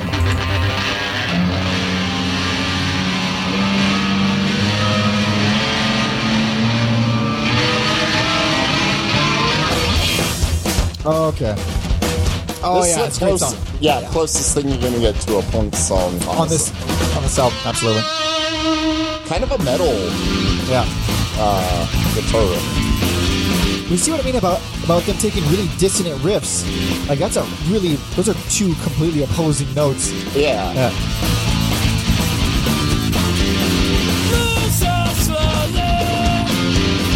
Like that that shouldn't be hooky, but it still kind of is. Uh, another example of that is Foreman's Dog, which has like the ugliest guitar lines, but it just Works. and it's almost spooky Yeah. sounding. It just it just really fits together. Uh, I got to talk about before I forget arpeggiator. Dude, I love the way the guitars and the bass play off each other. Uh, we were talking about, I don't, the instrumental tracks, I don't think they even have a bad instrumental. No, no way, Track. no way. They're all really great. Uh, this one actually doesn't sound like any other ones. Really, uh, it, it definitely has a unique aspect that makes it very driving, very Mhm. very. It's always got that like very like constantly throughout the whole thing. It's literally it's called arpeggiated. So it, what the notes they're hitting is literally a chord, but just broken. Arpe- Arpeggio is a, bro- a chord that's broken up into notes, uh, and the way it's done, it's like fuck, man. Great arrangements too. Like that's just a very that's a very simple melody that they're, they're playing on that, but just the way they break it up and they they stop and start and they fucking bring in the bass doing the guitar line now instead of the guitars. The guitars are now doing something completely different. It's just all very smart choices. Yes. And uh last but not least, Pink Frosty. Pink Frosty. So quiet, so creepy. Yes. It is a really enjoyable song. Yeah, beautiful in an ugly way. Phenomenally bizarre changes and, and sections and all that stuff. Good album, but I would say it's very tough. I would, man, Fugazi Fugazi newcomers don't start here. I think if I had to rank them, this would be like an, it'd be up there. Really, Uh, definitely on, on the lower spectrum for me. Uh, it's just spacey. I know you like spacey, but mhm. for Fugazi, man, I don't think I like it for Fugazi. Give me all the space. All the space. All the space. You're you're a wonderful social distancer. You have all the space, uh, but I do like how you never have any idea where a song is going. Like I mean, that's I like that in music generally, but here it's just fucking endlessly interesting. Like endlessly interesting, but I think their weakest writing out, of- out of all their albums, like the weakest written, uh, but pro- possibly some of the most fascinating arrangement wise. Crazy stuff. Anyway, next album. So much so that you get to hear a lot of these songs pretty again. much. Again, this is the soundtrack to the Instrument documentary. This is 1999's Instrument. So you you're Okay, talking. following is for reference only. This is Pink Frosty, right? Yeah. Yeah. First track on the this one. So if it's demo, it's basically an instrumental version. And a lot of bands, sometimes you hear instrumental versions of songs, but it's like, well, it's clear this was built around lyrics. Yeah. You don't get that here. You do they not. still work great. A lot of them work even better. I feel like. Yes. And I feel like the playing is a little sloppy, but not like in a bad way. It's Mm-hmm. Yeah. a little sloppier than the previous version, Yeah, but it's- it's still. A, It's Oh. it's sloppy. It, it almost plays to that effect, or it, it's done so, or it's, it sounds sloppy in the sense that it's it's very moody. Mm-hmm. Everything is very moody, so it doesn't come across as like they're doing it wrong. Yes. It just sounds, you know, it's part of the overall aesthetic.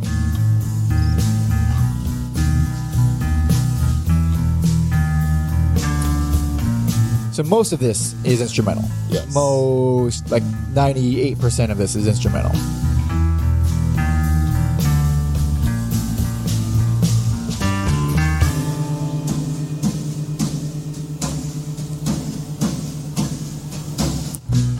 More like slint. Very slint. Yeah. Yeah, very slint. God, I love slint. okay, so we're not going to get much from that one.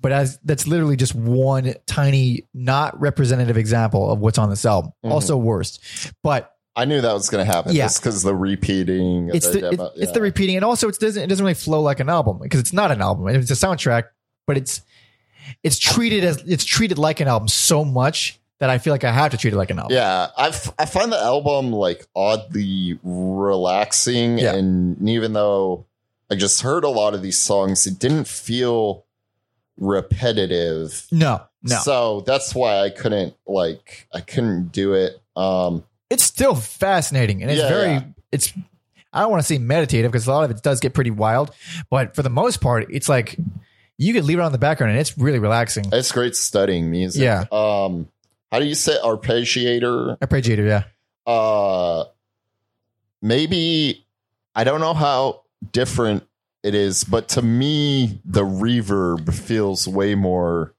oh the arpeggiator would, would it have i mean this version it's a little slower but the drums has have a flanger effect on them which is really fucking annoying to me to me it puts it in krautrock that's a good put Yeah. it on it sounds like a krautrock song on this this version of it i feel like stupid that it, we're putting on this version instead of the original and the original was like complete and we did it with pink frost whatever it's whatever imagine it way faster and that's what the original sounds like but that's cool that they're very different Yeah. It, you're right. Very krautrock. Yeah. yeah Yeah. That, that- yeah. That's it. Absolutely. Absolutely.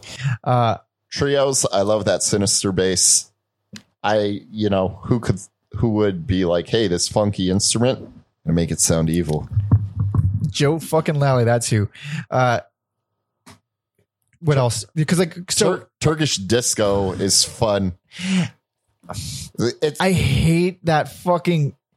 That bass line is so annoying. But here's the thing: how much I, I really appreciate that song is because it th- th- that song was where it kind of clicked in my head. Like, yeah, Ian and Guy are just phenomenal pers- people at uh, phenomenal. Sorry, at layering. Mhm. Like Joe is doing this bass line that I genuinely don't like, but they start adding these fucking weird lines to it. And it's like this is actually pretty cool now. they uh there's aspects of the song that remind me of the the funk band ESG. So I think that's another reason. Mm-hmm. All right, why. it's pretty funky, pretty Yeah. funky.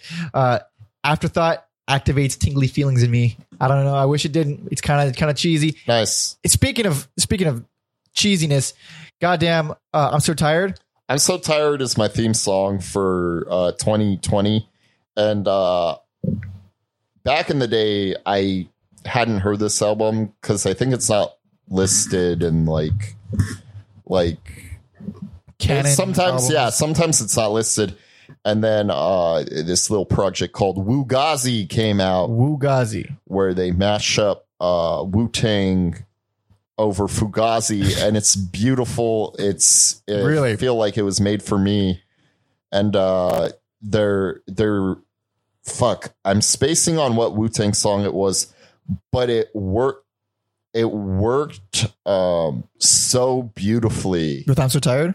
it it was like they were made for each other Really? and this whoever made i'm i'm sleeping on who who made it That is fascinating. um, Weird because I mean that that song is it's a solo uh, piano ballad sung by Ian. It's like it's the most sappy, cheesy, and but it's embarrassingly charming to me. would it be weird if i played some wugazi It- play play this one and then play the Wugazi. okay So this well is i don't know how i'm gonna do that because i have to go on youtube oh that might be a pain in the ass. hold Never on mind. what if I go in reverse? What if I go Wugazi, All right, all right. Wugazi, and then. So the Wugazi version is called S- Sleep Rules Everything Around Me. So it's cream over I'm So Tired. Oh, wait, Oh. there might be a stupid ad. Let me turn it down. I turned it down. Okay. Skipping ad. I grew up on the crime side, the New York Times side. Staying alive was no job, had second hands. Moms bounced on old men, so then we moved to Shaolin Land. A young youth, you're rocking the go tooth, no goose, only. Why does it work? I think it fucking It works. really, it it actually does work. This with this one and that one, pulling out gats for fun. But it was Uh, just a was that method? Uh, that's Raekwon. That's Raekwon. I don't know why I thought it was method. Method's way more. uh, M A T H O D. uh, now put on the. I'm so tired.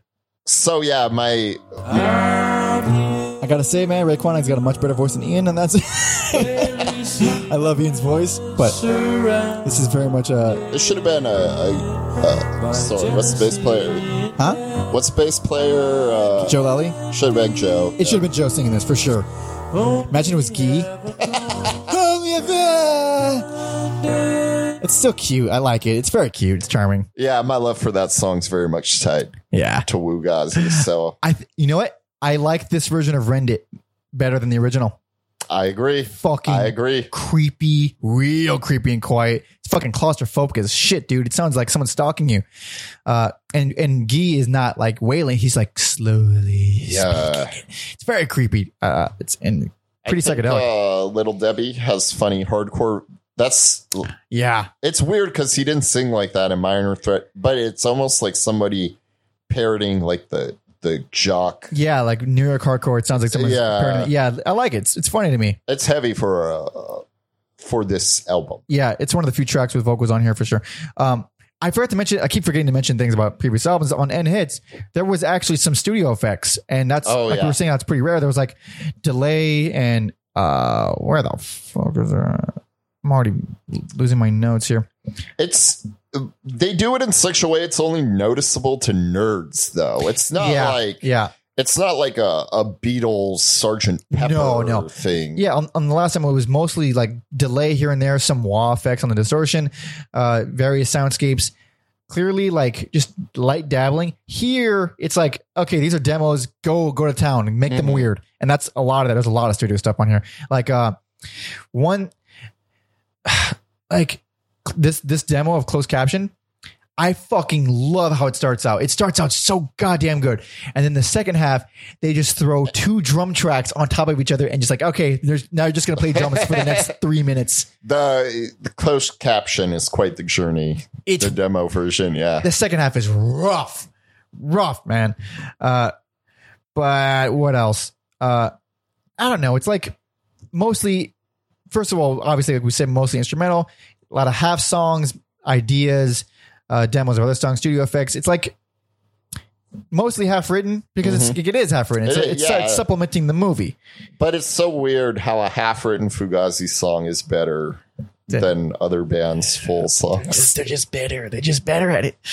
Uh, this is as much as they a lot of them sound incomplete. It's still pretty. I'm so glad it saw the light of day. They still sound unique enough. Each of them still it still feels like distinct as shit. Uh, I think nothing blends into each other so much. I'm not like left bored. Uh, it didn't feel too long. Uh, pretty good worst album for me, but it's it's still very much like a sore thumb. Like Yeah. this is clearly not a full Fugazi album. It doesn't feel like yeah, it. I'm not angry at that. I get it. Yeah. That makes sense. Yeah.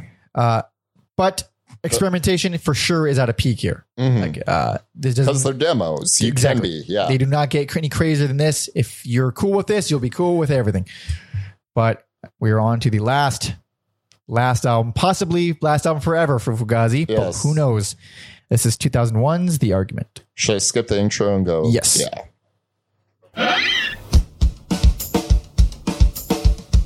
And it's uh, by process of elimination. I don't know if this is a hot take that I'm dropping. I don't know. I don't know what's going to happen on this one. Oh, I don't know what's going to happen Who knows? on this. Who knows what can happen on this one? I fucking All I know is I fucking love this song. so good. Oh my. Y'all need to just listen to this. I'm just.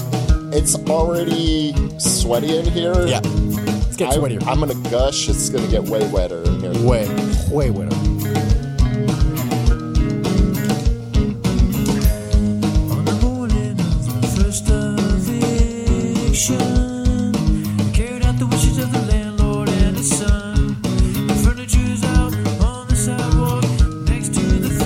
Such absolutely genius guitar lines in this song. It's uh, another song about gentrification, so it echoes back to instru- instrument the song.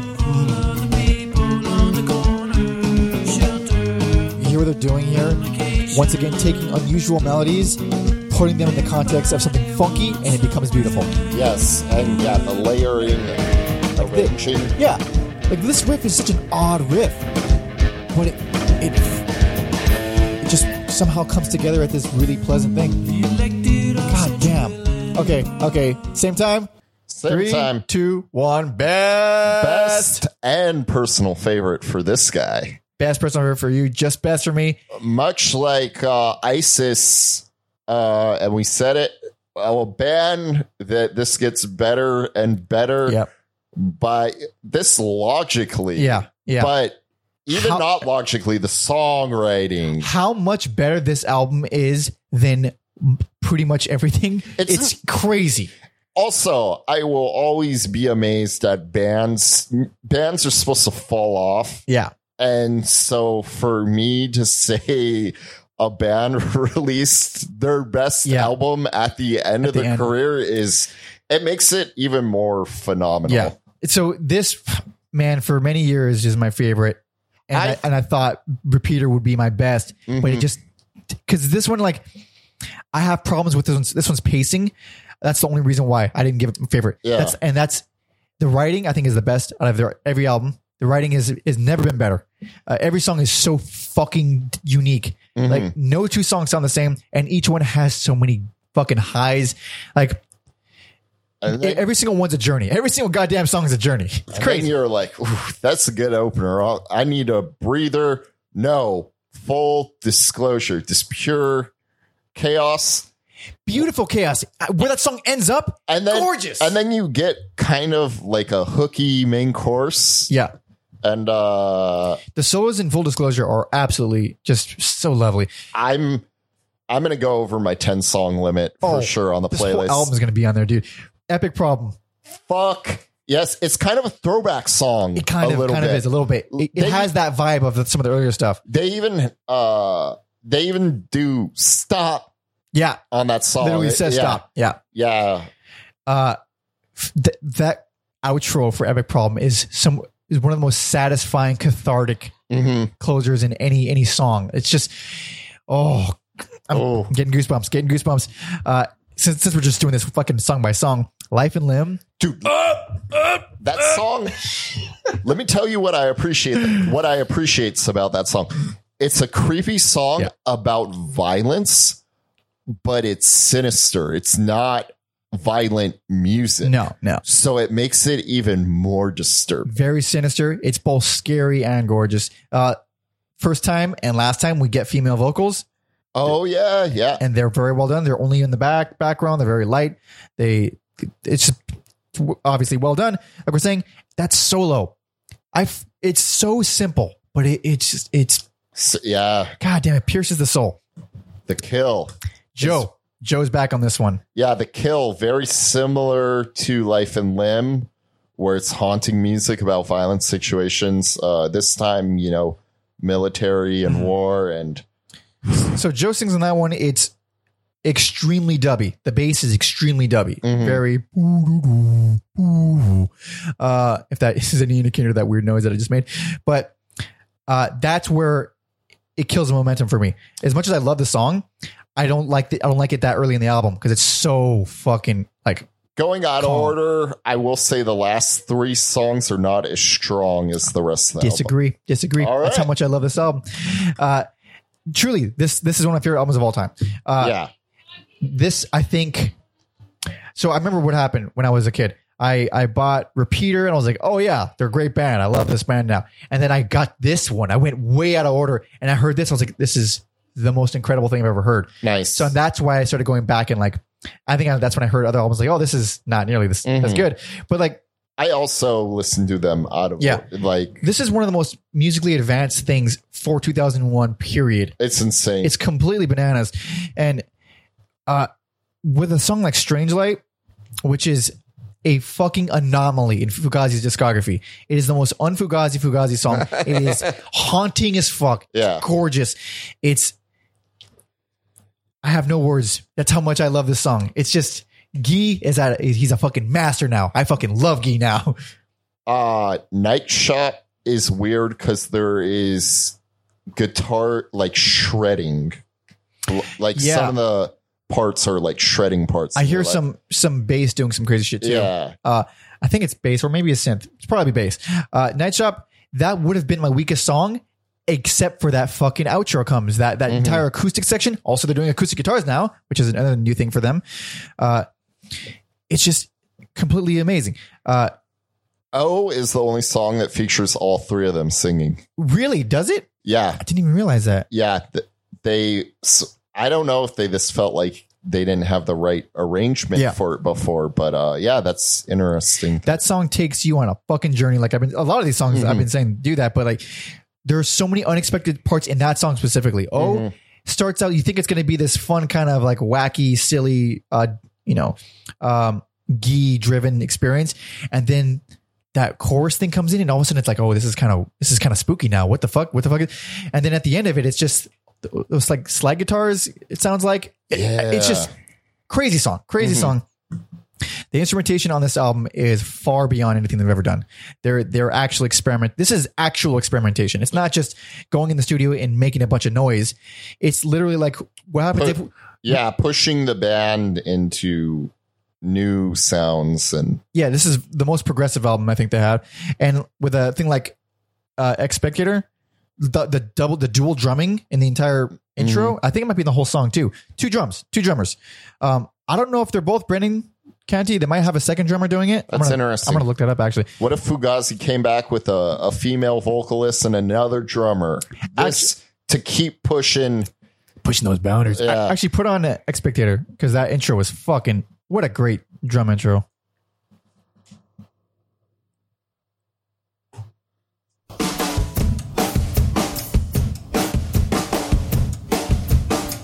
Yeah. Oh, it's Jerry Busher. Jerry Busher does the second drums on uh, Expectator uh, O, and Epic Problem. Who's that? Jerry Who's that? Busher uh, was he originally wanted to be their drummer, but he wasn't ex- like he didn't have enough experience. Oh, the very okay. beginning, he was like a roadie for them for like eight years. He was a roadie for them. Lots of callbacks on this on this. Oh yeah, yeah. Well, not sounding callbacky at all. No, no. Oh, on uh, there's female vocals also on Full Disclosure. That is Kathy Wilcox. That is Keith Pachilla's wife. She's from Bikini Kill, I think. Oh, okay. I Yeah. didn't know that. Goddamn. And then then more comes. The bass comes in and becomes an amazing song. But what else is new? This is an amazing fucking album. I think we that was a. I mean, unless you want to talk about the title track, uh, we pretty much went over every. damn near every song that I I love the title track. I think the title track is one of the best closers. It's really fucking beautiful. Especially like that there's like a middle section where it sounds almost like a music box. Mhm. Uh and I don't know how they got that effect, but it sounds wonderful. I think the uh, title track is the strongest of the last three tracks. Oh yeah, for sure. Yeah. I, I absolutely love the title track. Uh yeah, th- th- that song always resonated with me, and then it it's also has like this weird kind of dual uh meaning for me, just because it's the last song on the last Mhm. album, and how how great that song builds up. Because most of it is pretty fucking mellow, and then it has this gradual build, and then it fucking ends on this giant, loud, high note that's really sing alongable. Ian singing it, so it feels like just like a bookend, you know, where he sings yeah, the last one, per- and the waiting room was the beginning. Yeah, I didn't think about that, but that's uh, beautifully put. Yeah, thank you. I, I, I love it. I, this is such a fucking incredible album. Uh, I, I I couldn't recommend it enough. I, would say everyone should start here, really, but it's just so deep Mhm. and it's so it's like the it's not really the Fugazi that we've grown with. It's you still know it's them, but it is such a departure uh, uh musically and instrumentally. uh, that it's kind of like I love it so much. I don't. I don't, I listen to Fugazi out of order. I don't care what people do. Fucking listen to it just don't listen to 13 songs first, please. Just don't. or do because a lot of people do. but they fucking have bad taste. Don't do that. Uh, yeah, I don't know what else I could say about this that I can't that I haven't already said. Like I didn't read my fucking notes. I just know all this stuff. That's how I feel about it. I, I have such strong feelings about this album. My whole life I felt this. way. Yeah, and then uh, they toured a little bit, played their last show in London, and Yeah. uh, they've disappeared off the face of the earth. We kind of shot our load. Well, they, they still do. They have their own projects. Like, yeah, they they just came out with an or yeah. It was Ian and Joe and Ian's wife Amy. She was he was already in a project with her called the Evens. Uh, she was from how's this band pronounced? Fire something. Oh, that's Corky. Corky. C O R I K Y. Yeah, Uh, Corky. I don't know what the hell it means. Corky, Corky. Corky. Uh, what the hell is the name of her band? I'm gonna look it up. But yeah, they came up with that album uh, uh, this year. This year Yes. it was postponed a little bit because of COVID, but it released in June, I believe. And I haven't listened to it yet. yeah, it's with uh, Amy Farina uh, as, as her fucking uh, name. uh, If uh, if I'm gonna listen to something on the way home, should I listen to Embrace or this? oh, or Corky. Yeah, I have not heard Corky yet, so I'm gonna say Embrace. It's an Embrace. I'm gonna go the opposite way. Okay, all right. So fuck me. That's what Alex just said.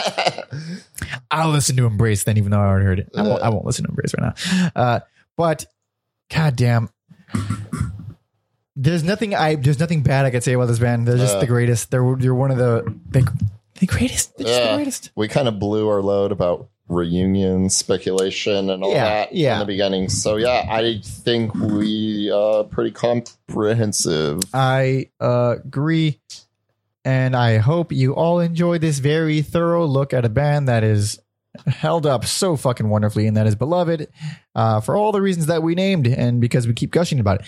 But let's recap anyway. Uh worst, least favorite, steady diet and nothing, best, personal favorite, the argument. 13 songs, least favorite. I stand by it. Personal favorite, repeater. Stand by that as well. And worst instrument because, you know, you know, it's it's my way of copping out because it's not really Yeah. kind of album. yeah. Can't really call any of them the worst. you I know? mean, we did that on White Zombie with the remix. we album. also did that. So- But the argument best, it is a fucking bliss in music form. Uh, but thank you so much for listening and watching. God damn, if you want to support us, subscribe on YouTube, Apple Podcast, Spotify, fucking tell a friend or not. It doesn't matter. It's okay. We're here. We love you anyway, I suppose. Uh, please follow me on Instagram at Pope Jesse Ventura and Alex at Mother Puncture. where we can post, where we do post rather, uh, the artists that we're currently listening to. So in case you want to be a part, send emails, DMs about that artist, you can do that. Uh, also, if you want to suggest an artist for us to cover, you can send all of that to everyalbumever at gmail.com. Uh, Spotify playlist in the description of wherever you're listening or watching. There will be 7,000 songs because that is how much we love this band. But anyway, I am definitely choosing last song. I was thinking about it long and hard. Damn. Long and hard. You just I'm abducting this because of how much I love this band. I I was I feel like my Fugazi fandom was just thrown under under Alex, the bush. Alex, it was I thrown was under the bus. It was beaten with a bat. It was kicked like Joe Pesci in Casino. you didn't even I was gonna say it's obvious you're you I, I was gonna bow out gracefully and say I it's took that from you, Alex. I took that from you. I was gonna say it's very obvious Mike is way more passionate. I love them.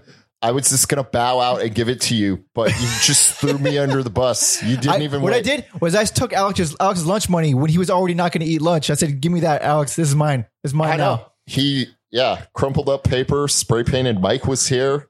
I'm sorry, but you are for sure getting like the next three ones in a row. Oh, no, so yeah, yeah. uh, no, I would. So I'm I was thinking about this a lot. And do I put a song that I like a lot? Do I do a song feel is Dude, do an appropriate? iconic song. Yeah, we think about these things sometimes. We, sure do. And I, I have to go with one that just feels the best. and That- that That's what I recommend doing. That is going to be Shut the Door from Repeater. So Nice. thank you so much for listening and watching, everybody. See ya. Or shut the front door.